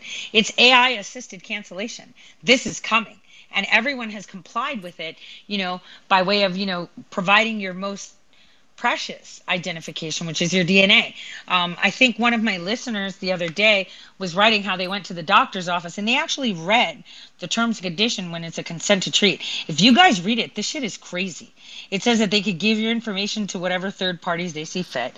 You know, it says stuff like that they can hold on to your DNA samples and share that information with whoever they want to partner with, right? So it's a blank check, really. They can keep the video and audio of you um, and all your blood work and samples on file for so many years. And, you know, and if you don't sign that, they won't see you. And then the DMVs, the local DMVs. Here's an example, right? I have a suffix at the end of my name. So I'm the third, technically, except the way that it works online. Let's say you wanted to get some type of sign up for some, a lot of options don't even give you the room for suffix. So then it turns around and entangles you with other family members, apparently. And even all the way down to a credit report will not even have my suffix on it. And then I call them up to explain because I have my original social security card. And it's uh, you know, they don't they don't fix it. So basically, you know, I'm just totally, literally down to living in my car. My family was completely manipulated and stolen from me, and now I'm, I'm back to square one, waitering at a diner when literally I own two businesses during COVID that are still open, but they got stolen and hacked. And you know, I'm just, I'm getting, Tor, I'm fucking pissed. This is ridiculous. Yeah, the cancel Ridiculous. culture, thank you for sharing, Ralph. The cancel culture is like crazy. You know, it is really crazy. Um, I had published an article um, the other day about how, you know, some lady uh, went with her husband to some event and they were sitting down and watching some theater. I don't know what it was. And then the, people came and escorted them out. And apparently, facial recognition acknowledged that she worked at a law firm that that venue was under litigation with. So she's not allowed to enjoy the services. So they canceled her. And she was like, they canceled me, but I don't work for that law firm anymore. So not only are they using this data that they collect on you online against you to refuse you services at the get go, but at the same time, you know, they don't even update the data. So there could be a lot of errors that go forward, you know, because you're purchasing this data. And I think the biggest take home for everyone that saw 2000 Mules, aside from the fraud that they orchestrated, which I said that exactly the way I said it happened. I said they're manipulating it digitally and then they will manufacture tangible evidence and they will have a backup plan, you know, to stuff them envelopes to meet whatever quota they said that they're going to meet. Like that's something they said on the day, you know, right after the elections. But that's not the key take home. The key take home is shit, if you have money, you could buy data and track anybody. That should scare every single American that I could just go buy data and have all of it. like every single shred of it and the and and you know like when when i use platforms they sell these packages which i never get right? Which are like hey do you want us to share information of the people that you know gave you a rumble sticker or a local thing? And i'm like no. Well then you'll know your metrics and then you can keep their information and send them all this. And i'm like that's just me. I don't like to be over pushy. But these are all features that they offer you on the back end, you know, to grow your business and whatever you're doing, right? So if a regular small business can access that information, I want you to imagine what someone with deep pockets can access. And this is where we have our information like social security numbers on databases with people like Sonny Bono or whatever, the rock the vote bullshit, which I never authorized for them to have my social security number on their their database. Like, how do I sue them for having my private identifying information without my permission? Good questions. These are the things that we've allowed to perpetuate because we were never in the know. Why? Probably because we were distracted. And that's the way it is. And what we're going to start seeing is a lot of anti Chinese films. You would think anti Chinese films but we're not seeing that. We're seeing a lot of Chinese influence actually in our movie industry. Um, uh, Bridget, you're next. Hello. Can you hear me? Yes. Hi. Um, I are we still talking about Ukraine? We're talking that's- about everything because we have the kitchen sink. So pick your thing. Okay, great. Well, um, yeah. So as far as the money that they say that they're sending and the weapons that they say that they're sending, I mean, I remember at the beginning of the special military operation, there were tons of videos of soldiers saying, We don't have any weapons, we don't have any guns, we don't have any vests, none of these weapons are coming to us. And um, there's lots of videos of soldiers driving around like old cars that they spray painted camouflage on that I've seen and stuff like that. So I I don't even know what they mean by we're sending them this aid because there were also all of the, all of those reports about um, the weapons that they were sending being sold online, and so it just kind of seemed to me like the world's largest pawn shop for a while in the beginning, and I I was just really confused as to okay like these soldiers that they're saying are fighting, they look pretty des- desolate and desperate, and they don't even have you know, a single grenade to fight with. But also, um, I remember hearing the beginning too about how the money that we're sending over isn't really um, like a gift, it's more like a loan that Ukraine has to pay back later. And then I think too, the way that they were saying, oh, we're spending three, we're, we're sending $3 million of this kind of weapons or whatever. But really, it was kind of like that, you know, the catalog that they give you when you sell stuff for school and you you get money, but all this stuff is overpriced. you know, like I don't know, they were just really raising the price a lot on, you know, all the weapons that they said that they were giving them and so just sort of giving them things but expecting I guess in the end more money back whenever whenever whatever they think it's going to be over with. But that also made me wonder about um I know one of Putin's very first speeches when he was talking about, I think it was before when he was saying, you know, please, we don't want to do this. These are our conditions. You know, um, all this is all we're asking. We don't, we don't, want to invade, but we're going to have to if you don't, you know, stop with the biolabs. If you don't get off our border, you know, I think there were other things too, but I can't remember them at the point. But he he mentioned that after the USSR ended, that Russia paid Ukraine's debt. Um, I don't know what it was for or anything, but that kind of made me think too. Okay, so are they? Is there some sort of long-term plan to get Russia to pay back Ukraine's debt again after Russia is finished with whatever they're doing? Oh, like they did last time where they were like pay off all the debt and they're like, what? Like they're in the surplus. You know, Russia has no debt. So that's Yeah. interesting, Bridget. That's interesting. Yeah. Because, you know, it's like nobody tells us what Russia did wrong. Russia was like, yo, you're invading my space, Minsk agreement. They said it when I was reporting on how there were weapons being shipped constantly to the Ukrainian border. And I said, I make them right to shoot down, you know, that ship where they had like people and hostages. Do you guys remember that? That's the that's the stuff I'm talking about. That happened before. Like they were putting weapons and making moves. It's because they knew that they were going to take Trump out of the middle, so they can put Biden up there, and then they can say, "Oh, we're going to war," because they provoked Russia, and Russia was like, "Eh, they're not Yeah. that stupid." it's like, Yeah, no, no. they really fucking are. Look at us. No, they're not. And you then know? a lot of other I mean, I I see reports all the time of you know, this country promised this to Ukraine and this country promised this and then a week later they say, "Oh, well we, we're sorry, we can't ship it out for another year or two. I mean, it's just it's weird the way it's kind of like these countries are are making these promises but not really following through whenever they're saying that they're giving stuff away to Ukraine.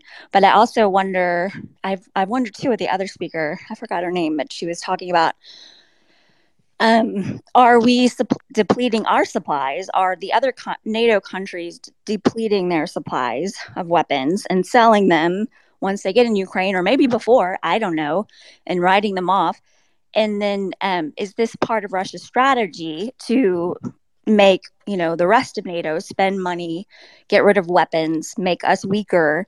Um, I don't know. That's just kind of one of the thoughts that I've had, but another thing that I've been wondering about too is just uh, our overall attitude of Putin and Russia and how this operation has just really influenced the public's perspective of Russia in general and Putin in general. And they, you know, they used to be public enemy number one, but now that so many people are finding out what's really going on in Ukraine or, or half of what's kind of going on and the trafficking and um, how you know the people in the Donbass have been treated, and even uh, it's so sad the Crimea with no water. I mean, I don't know. It just seems like more people are are liking Russia and Putin, especially now that even you know regular people that don't pay attention to much are upset about us allegedly sending whatever we're sending to Ukraine. I don't even know what what that even means. We're sending money. I mean, who knows what that means? Especially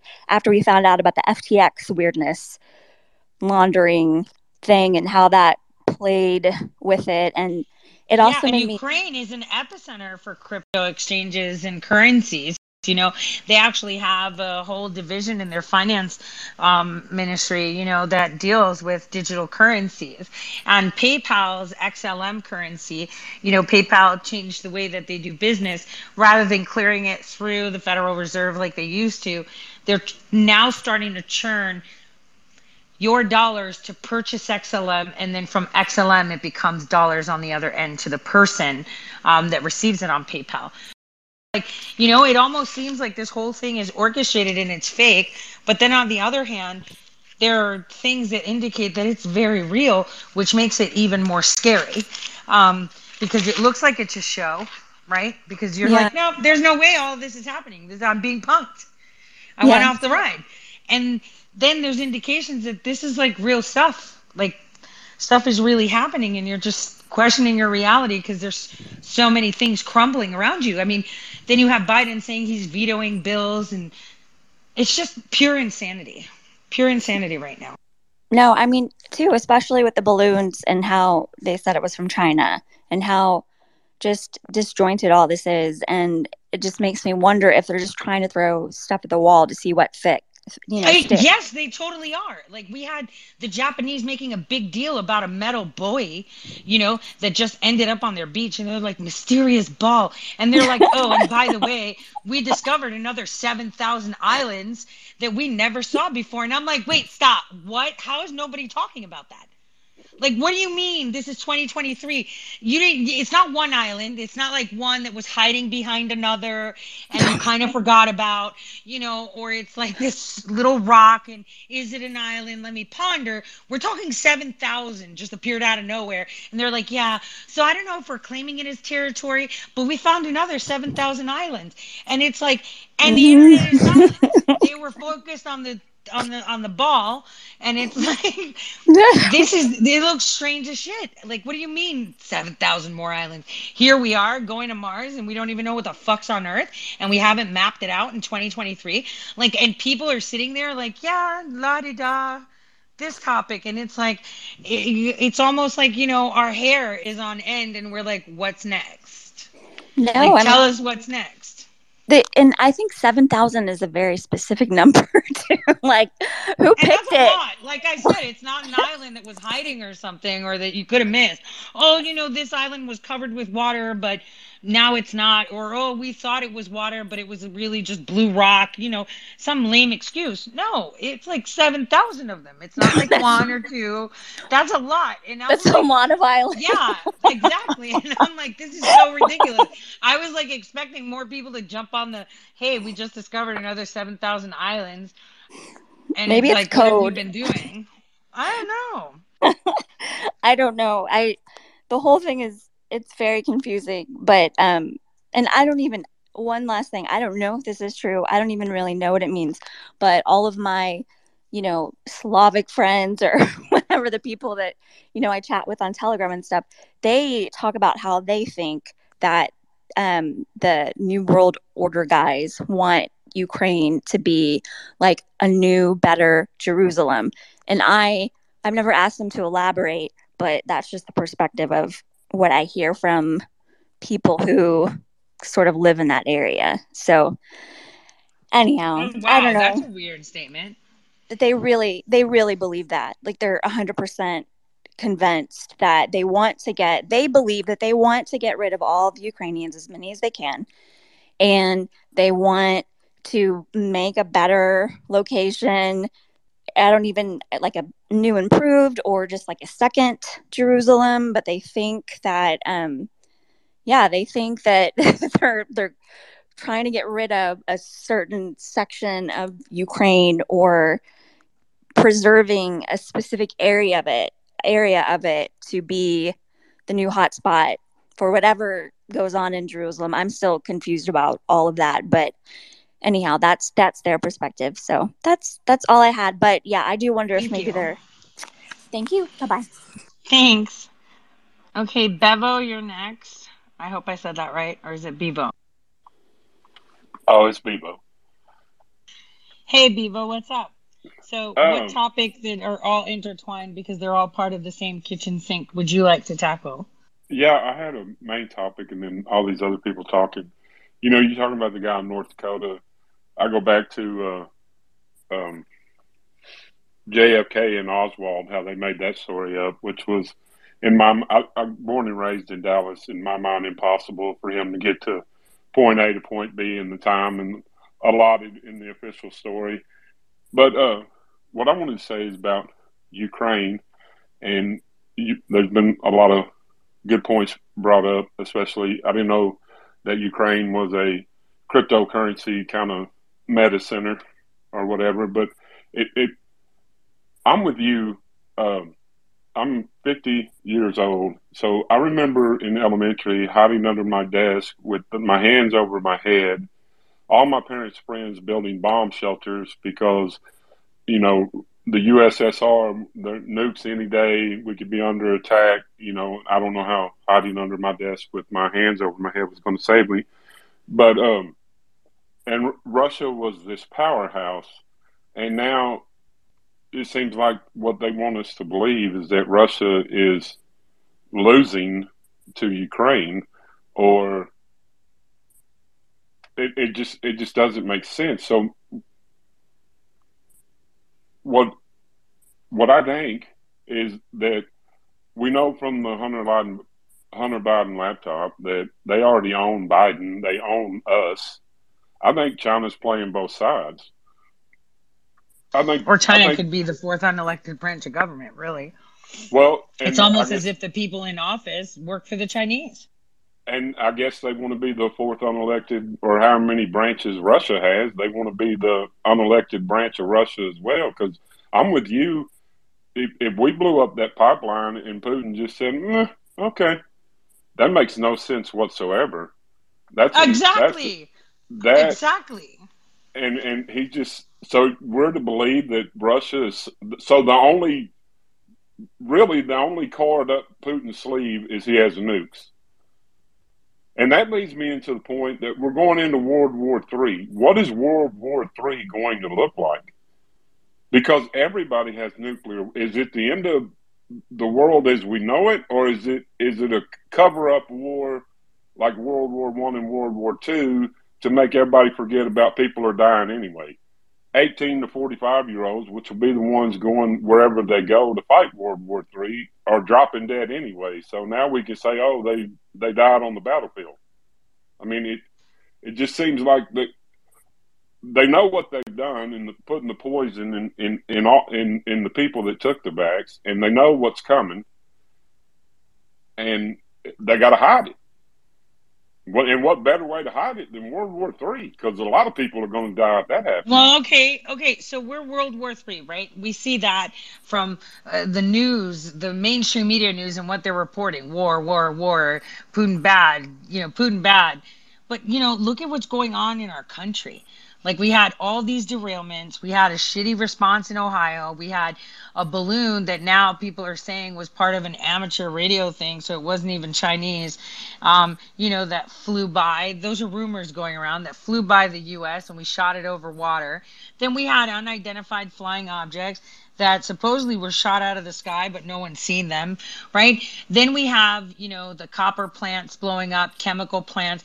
Then we have one of the biggest fires in a lo- in one of the largest oil storage facilities in Veracruz. And then here's the weird thing talking about movies. So we had the movie like uh, what was it called White Noise in respects to mm, talking about the story in East Palestine, Ohio, right? With some of the residents actually being actors, and then now it near um, Del Carmen, Mexico, right? We have you know this weird thing with fires. And all of these fires are owned by a company called Pemex, right? Well, here's the weird thing. There's another movie um, you know, um, uh, the Eye of the Fire in the Caspian Sea um, in July of 2021. The the Pemex, you know, the, the the the the fire was near an oil platform. By the Eye of the Fire was like a Pemex company.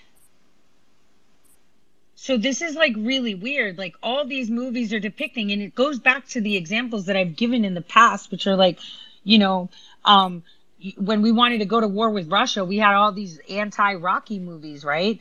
Like, oh, Yeah. Russia bad, you know, and whatever. And it's like Wrestling. we're not even seeing the only movies we're seeing is a zombie apocalypse. So I'm like super and Avatar, right? So uh, and we're recycling shit. So we're not even seeing anything new coming out of the U.S. that is not about purges and zombie apocalypses. So it's kind of like concerning. Um, And- speaking of movies, Bevo. And and speaking of movies, I feel like we're living idiocracy right now. I mean, if you Oh want to talk God, the about a people of the future called it, hate the people of today.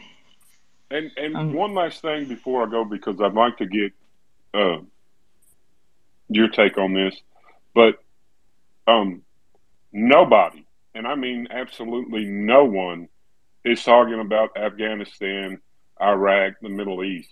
We left a freaking legion of equipment over there, brand new equipment, and and it seems like ever since the withdrawal, everybody's everybody's okay. Well, they're good, and like so, do we even know what what they're thinking, what they're doing, what they're? I mean, it's just. It's just for you know after spending twenty years there, do we know everything we need to know, or is it just you know, oh, they're really good people. They'll do the right thing. I don't know. Well, that's I, just out of left field, that's but that's I what mean, I hope, Bevo. That's what I hope because no one's talking about the Hazara massacres going on right now and the genocide happening there. We've got it up by Eritrea, Djibouti, and stuff like that. So thank you for your comments. Um, I appreciate it. Um, that was that was excellent because you know these are things that we should all be discussing. Um, you know what what else is going on at the same time. You know, like we have Hillary Clinton today. She was on MSNBC, you know, kind of asking for someone that's close to Putin to kill him. Like, this is crazy shit. Like, we blew up their pipeline. We're the ones that put weapons right there to violate the Minsk agreement. We were like, yeah, there's war coming. Like, and we're instigating war. And now we're literally calling out for his assassination. Like, this is not good. And you know what? They're going to nuke us and they're going to tell us somebody else did it. Can you see that now? Um, uh, who hasn't spoken yet? Mark.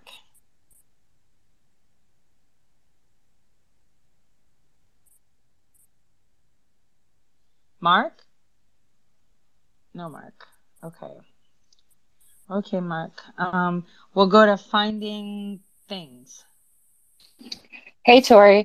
Um, my question was about the um, train derailment in Arkansas because we looked everywhere. I'm in the Tori Says Arkansas group, and we could not find any information. And we even called one of the members called the Arkansas Department of Transportation. Yeah, it was a short rail. It was a short rail, and um, uh, it apparently had an anhydrous ammonia from what I saw, and it wasn't that serious. But the question is, why did it happen at that time? So I've been looking at that short rail um, to see if I can get, you know, their internal investigation thing because there was no actual city or state response.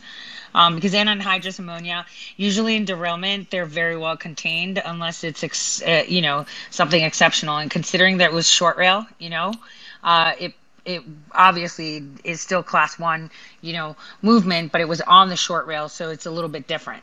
You know, the way they move through things than the class one rails. So um, I looked into it. So there was like no, there was a, st- a local response, right, to like get statements or whatever. But you know, the railways have their own police anyway, so that's what I found out. I'm waiting to hear more on that too. Yeah, because she called the Department of Transportation. They're like, "Oh, aren't you talking about Ohio?" And she's like, "No." So we were like, "If they're not even aware of it, why not?" Yeah, well, you know, the what was it? The what, what derailment was it? Was it Texas or some other one? What other? Was it Nebraska? Where you know people were like, "Hey, there's a derailment," and the DOT was like, "No, there's not." There was like something like that floating around on Twitter for one of the, and I was like, "Damn, that was crazy." that was just a question. We couldn't find any information, and I was like, "What Yeah, no, I found I tracked it down from the person that had put it out, and I and I looked at it, and then we had that helicopter crash in Alabama, right? That was crazy too. Like nobody talked about that shit. The helicopter that crashed was it in a highway or something? Um, that was crazy.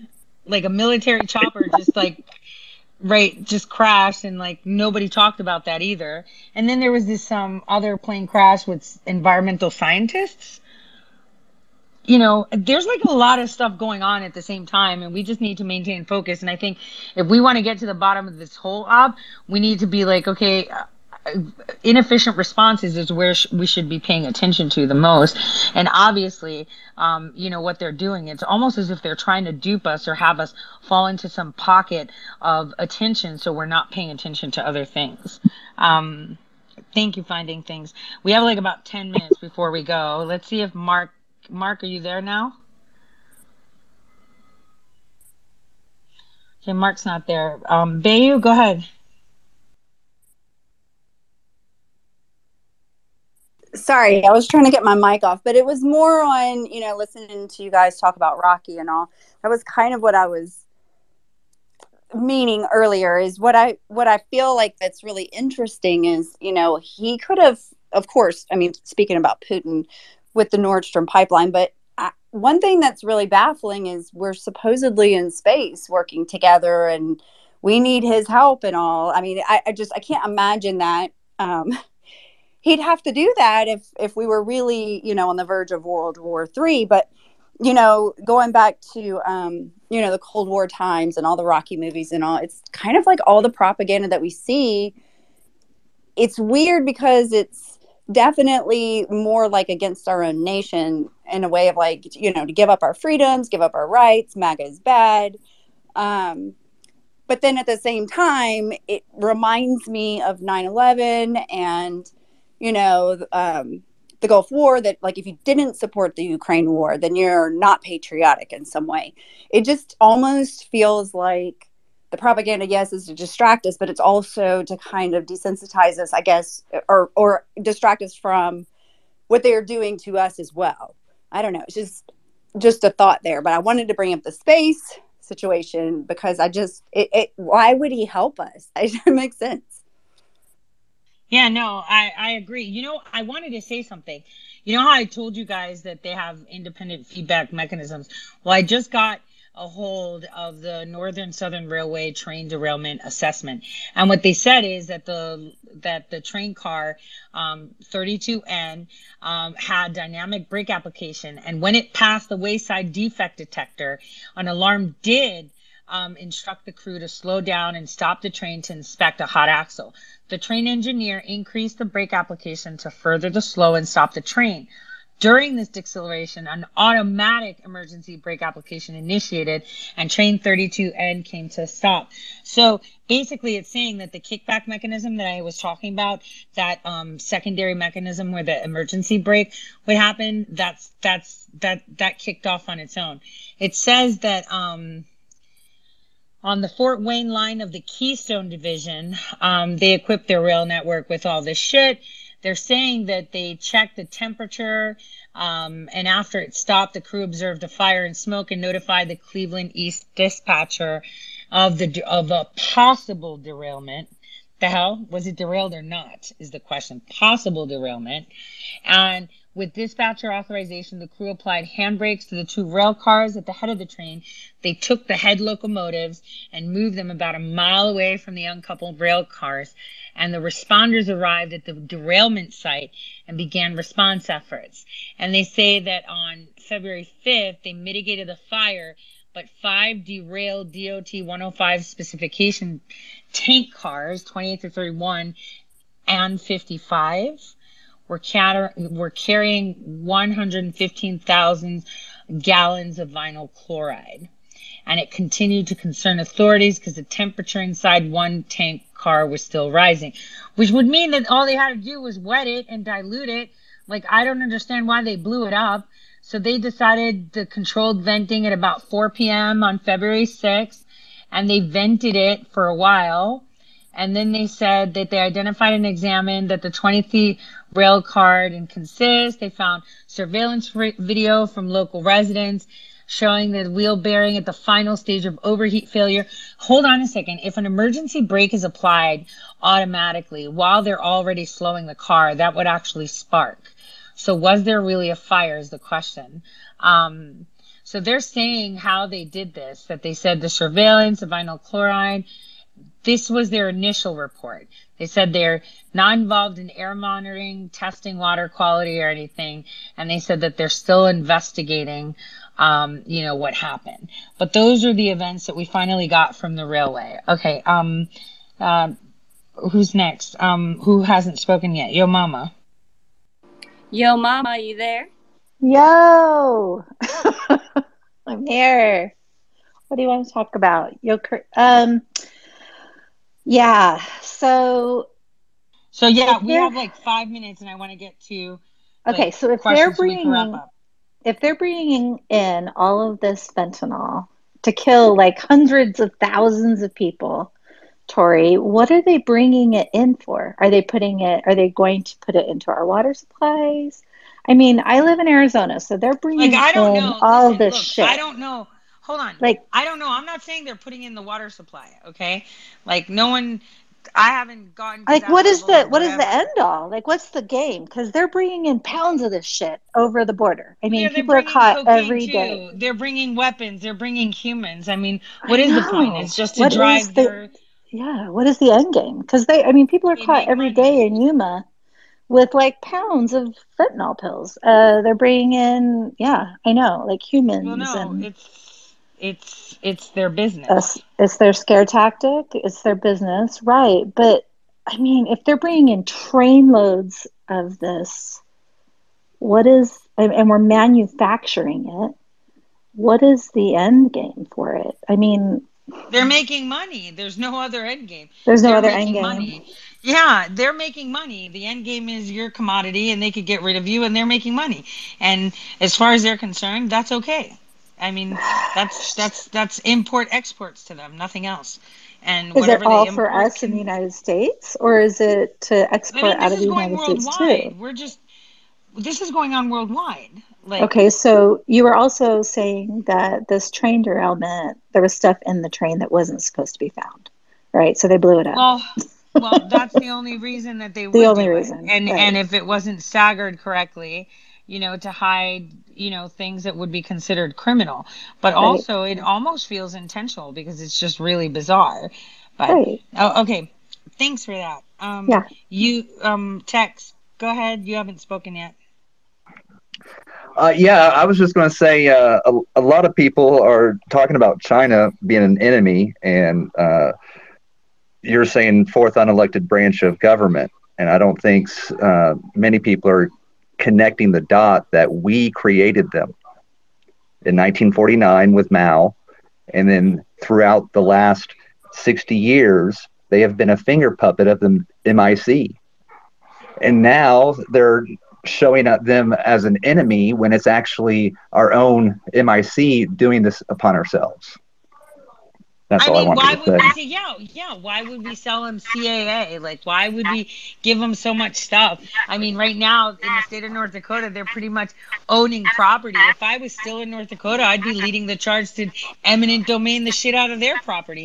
Like, Right. you know, these are, I'm just saying, these are things, you know, but the thing Why are we loving them to death? Well, yeah, they're they, we're we're loving them and they're killing us. But it's like the people. There's like a handful of people that want to fix this text, but it's like there's a lot of people. Like I was speaking to some people in North Dakota that are working on things, and I spoke to three different people, and and and uh, you know, two of them gave me the vibe of I know best. This is my town, you know, and it's like, dude, if you didn't know about this shit five years ago, you don't really know what's going on in your backyard. So, you know, uh, it's all very pretentious and it's to make an argument because now they're realizing it's a problem. But people in small states like North Dakota or West Virginia, right? They're kind of just used to the good old boy club thing and they just bend the knee. And it's like a normal thing for them to just sit idly and say, well, it'll fix itself or, well, you know, I have bread to eat today and I have a roof over my head, which is what a lot of people say. And and this is why we're in these predicaments because no one speaks up proactively. They just do it reactively and at that point, you know, it's anybody's game. Um Fran, you haven't said anything. Go ahead. Hi, Tori. Tori says PA. We love you.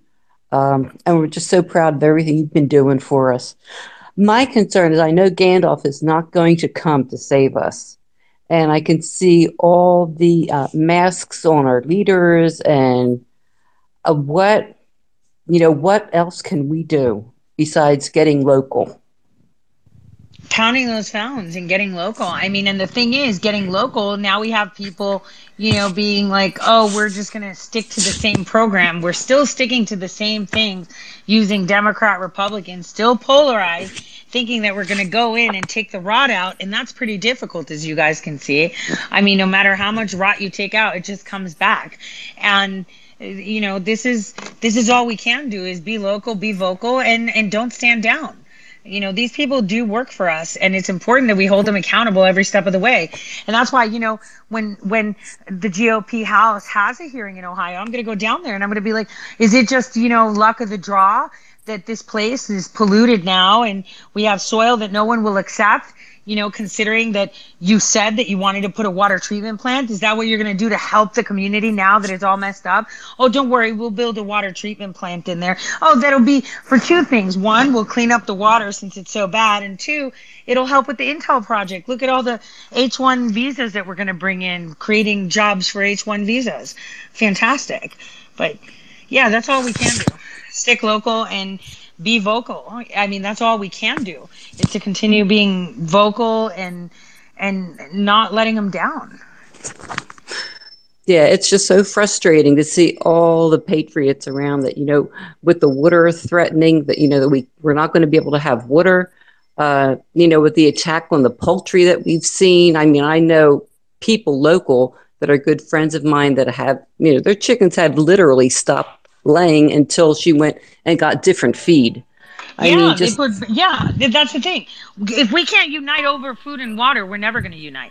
And that's the problem that I'm seeing. Rather than all of us unite our voice, voice strongly over one thing, everyone has their their own thing they want to focus on. I want to focus on this. I want to focus on that. And we, you know, this is water. This isn't like, uh, you know, you die without water. I know. And when what can we do about that? The whole I mean well, all we can they have places that you can't yeah, that you can't use rain barrels, you can't cook and who would really with the chemtrails want to drink that rain anyway without putting it through a filter? Yeah, well they're gonna take people's wells next, you know, and and that'll be fun to watch, you know, to see how suddenly it's affecting a lot more people than just East Palestine. And at that point it's just way too late. Let's get some final comments because we're going over. Thanks, Tori. Thank you. Hey, Tori, was that your alarm that just went off in the background? No, I don't have any alarm going on. I heard a countdown going on. Can I give a final remark? I'll be about 30 yeah, seconds. please. So, a few things. You mentioned Pemex. The other gentleman mentioned Afghanistan. What we're witnessing, in my opinion, is the takedown of the old guard. When the three explosions occurred in the oil refinery that were owned by Pemex. That was after the hearings in Arizona where the cartels were exposed with the mortgage fraud and so on and so forth. The derailments, all these railroad derailments, they're literally showing us who's who. Okay, because only a few people could make that happen. You have the military industrial complex, which is now the military pharmaceutical complex, showing who they really are and who they control, which is the CIA, which does control the Ukraine. That's a fact. I can't upload documents right now because I'm ba- I'm banned, but I do have documentation to prove that the CIA runs and controls the Ukraine. I just want to give some positive. Uh, uh, hey, hey, Sir Oliver, you're talking to the person that says, "Hey, I rigged the elections in Ukraine. I know we run them." You you know it. You, yeah, I know it for know. a fact. like I, I hired the people at the State Department to go and do it. Yeah, like, no, I, you know I, what I mean. I just like I, seriously. Yeah, I, I, for for those who don't know and for those who haven't been following Tori, I just want to try to, you know, remain positive. Try to rem- remind you to remain positive. We know more now than we ever have, and which each each day that passes, we learn more. So we have to start playing our role and being involved, like you said, getting involved locally, demanding that our representatives do their job there is a light at the end of the tunnel. We're almost there. Good night, Tori. Thanks for letting me speak. Good night, and thank you. That's exactly true. There's a lot happening in the background that we have no idea is happening, you know. But on the other hand, if you know people don't actually have a win on their own, we'll be right back here in a few years. In 2028, when they bring their rhinos back, we're we're screwed. Actually, it's like 2026, but yeah, that's a story for another time. Anyone else for final thoughts before we go? Yeah, I have some final thoughts. Me too. Uh, like like rapid fire, quick because there's been a lot talked about. Okay, so first thing I want to say is the on the the chat the Chad Isaak case, right? The Mandan massacre. Well, turns out, and I found this out by a lady that had two FBI agents that stayed at her place um, that were here for something she could not talk about, nor would they divulge. But she said that Chad Isaak's niece actually was busted with tons. I don't know how many tons. Um, and I think I found the article once, but I couldn't find it again, of marijuana in one of those storage facilities that that company um, owned. And she got probation. The, the, the the man that was with her, which is I'm going to assume a cartel member, um, took off. They never found him, right? And so it could have been just that he he did this so that his niece, you know, wasn't going to take the fall for some cartel uh, drug moving, right? And then um, as far as the Grand Forks people, um, totally understand what you're saying. Uh, in regards to that because I've been messaging them after coach told me that there was like a three way call or whatever. And so I followed up with one of them, her name starts with a J. I'm like, so did you get XYZ things done that Tori asked you to do? No, I haven't had time. I've been dealing with, you know, uh, whatever, police corruption. I'm like, oh, okay. I said, if you want me to do it, I'll do it. I, and then I provided her all of the FOIAs that I got um, from the different, you know, North Dakota agencies, along with the NSA and the um, shit, the FBI or the DOJ, I think is the last one I submitted it to. Um, and so I, you know, if you didn't speak to a man named Cadillac, I love him. He is a God fearing patriot that they are totally taking advantage of this man in Grand Forks. Forty thousand dollars in attorney fees they've sucked out of this this man, and it just ticks me off. But whatever. Um, and, and so I understand what you're saying, working with these people, because I gave them so much information. Because, you know, Tori, you asked three of us to look into Brandon Bochenski after he won, and so I was watching. Yep.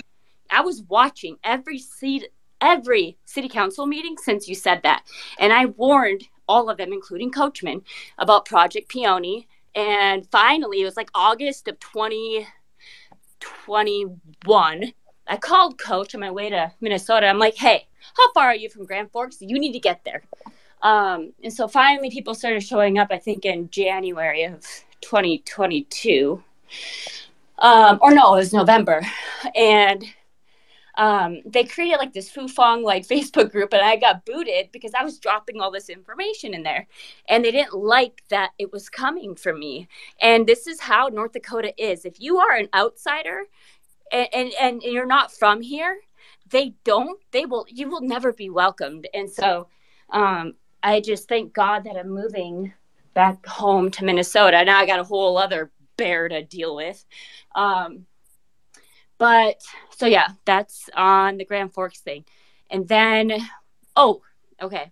So with the ukraine thing russia thing um i was wondering where does astana kazakhstan come into play here? Because we know that that is like the um what was it the european union? That's where their council meets. So like how does that fit in because they butt right up to asia and russia right and then djibouti which i think you talked about is right below there i believe too and um is it oh, shit. well kazakhstan you have to yes. look at the money that they've given to ukraine that speaks volumes just on its own.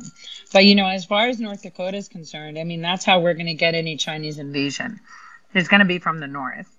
And it's quite unfortunate because, you know, again, the people of the future hate the people of today. I mean, right. everyone looks like an idiot. We're all going our own ways.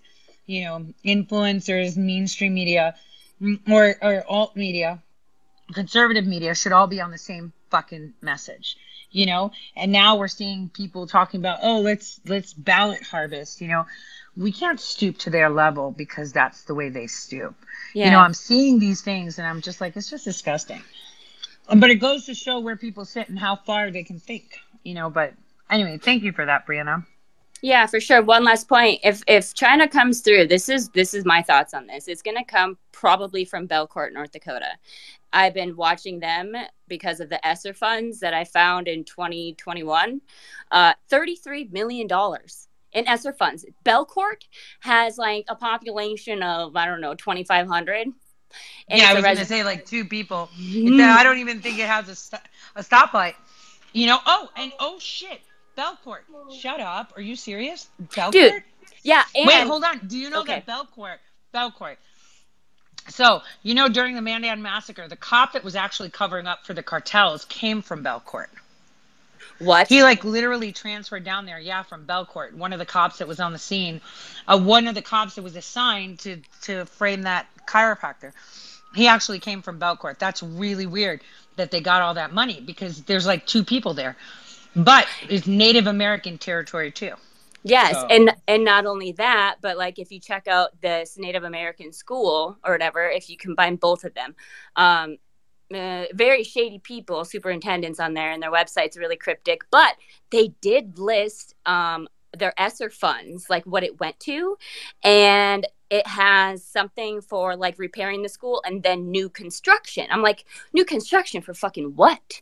And then um Belcourt also, this was information that an, an, elder told me at one of my like patriot things that I did a while back. He said Belcourt was actually the place that every single person got their social security income checks from. He's like, "Did you know that?" I said, "No." So Belcourt has received a shit ton of money coming in and going out. It seems like it's been corrupt for a very long time. Yeah, Belcourt was where I went to my first powwow. So that was pretty Ooh. cool. Yeah, I was invited with, by one of the elders a while back. Um, all right. Thanks, Brianna. Okay, I want to get going, but 911 wants to say something. Go 911.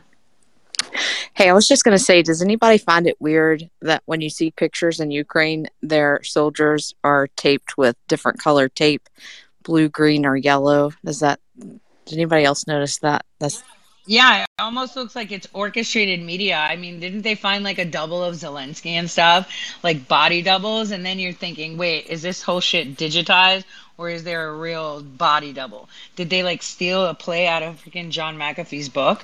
Like, it's just really bizarre. Yeah, that's definitely. Yeah, I noticed. I noticed the banding, the blue banding, the white banding. There was red mm-hmm. banding, and I and I've been I've been paying attention to the footage to see are the like color coding media teams because that's what they do. Oh, and speaking of media thing, there's like this picture going around showing people breaking into the Capitol with like earpieces. Those are specific media pieces that's that that that crews use. It's not freaking Fed pieces. Just saying. Oh wow.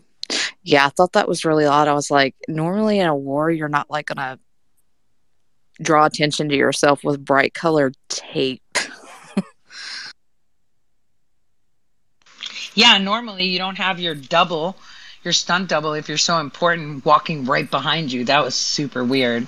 So, anyway, I really enjoyed the space. We should do these like every weekend and just talk about topics. So now all of us can walk away and say it's 2023 and we've discovered 7,000 new islands that no one is claiming. And no one's talking about it. I think that's like the weirdest shit ever. it's 2023. Can we claim them? Can we go claim them? I don't know. Like we're mapping fucking stars, Brianna, and we can't find, you know, islands. Eh, not one hiding. We're just coming up, and it's a little rock. It's like seven thousand, and you know it's not a big deal. Like i that would have been the the opening line for every damn movie theater hey or movie theater well show. Like you know on tucker it would be like hi it's like monday. And you know before we start everything we've just discovered more land on the face of this earth in 2023 we just happen to miss 7000 islands. You know that should be like an opening line for every news thing like just to show the ridiculousness of everything happening right now. Like that should be like the opening line were these islands are these islands inhabited? Do you know? Nobody knows. Oh, all we okay. know is that they discovered seven thousand. I went on my Chinese chat groups um, um, to get into the well, the Chinese chat groups have Japanese Chinese um, in WeChat. We don't have any. We we have like three, four people on Telegram from Japan and I've asked them to like find out more on the sauce on these islands for me. I'm like scouring WeChat. I'm like, I really want to know. Are they going to tell us the dodo bird is there, or maybe a woolly mammoth that they're trying to, you know, bring back to life through DNA? Like, what the hell is going on here? Um, or maybe that's where the balloons are coming from. These seven thousand islands, because they found real interest in this metal buoy, and it's like you can tell from the picture there's a buoy, you know, from the water like, why are you examining it like it's a UFO? Unless it came from those 7,000 islands that you never knew about, and you're like, yo, who are these people with boys in these 7,000 islands that, that no one saw in modern history? Like, I can't even believe this shit. Anyway, um, good night, everyone. Um, yeah, and we'll do this again. Um, thanks for everyone for chiming in and bringing perspectives. And Sir Oliver, you're right. Things are happening. And, you know, in the end, good always wins. God always wins. And, you know, when I see people talking down to average Americans, you know, from MSNBC or CNN or saying things like that. I'm like, you're the loser that promoted a vaccine for a free donut. Like, don't look at me. We're not the same. So, um, God bless everyone. Have a fantastic evening. Thank you, Tori. Without me.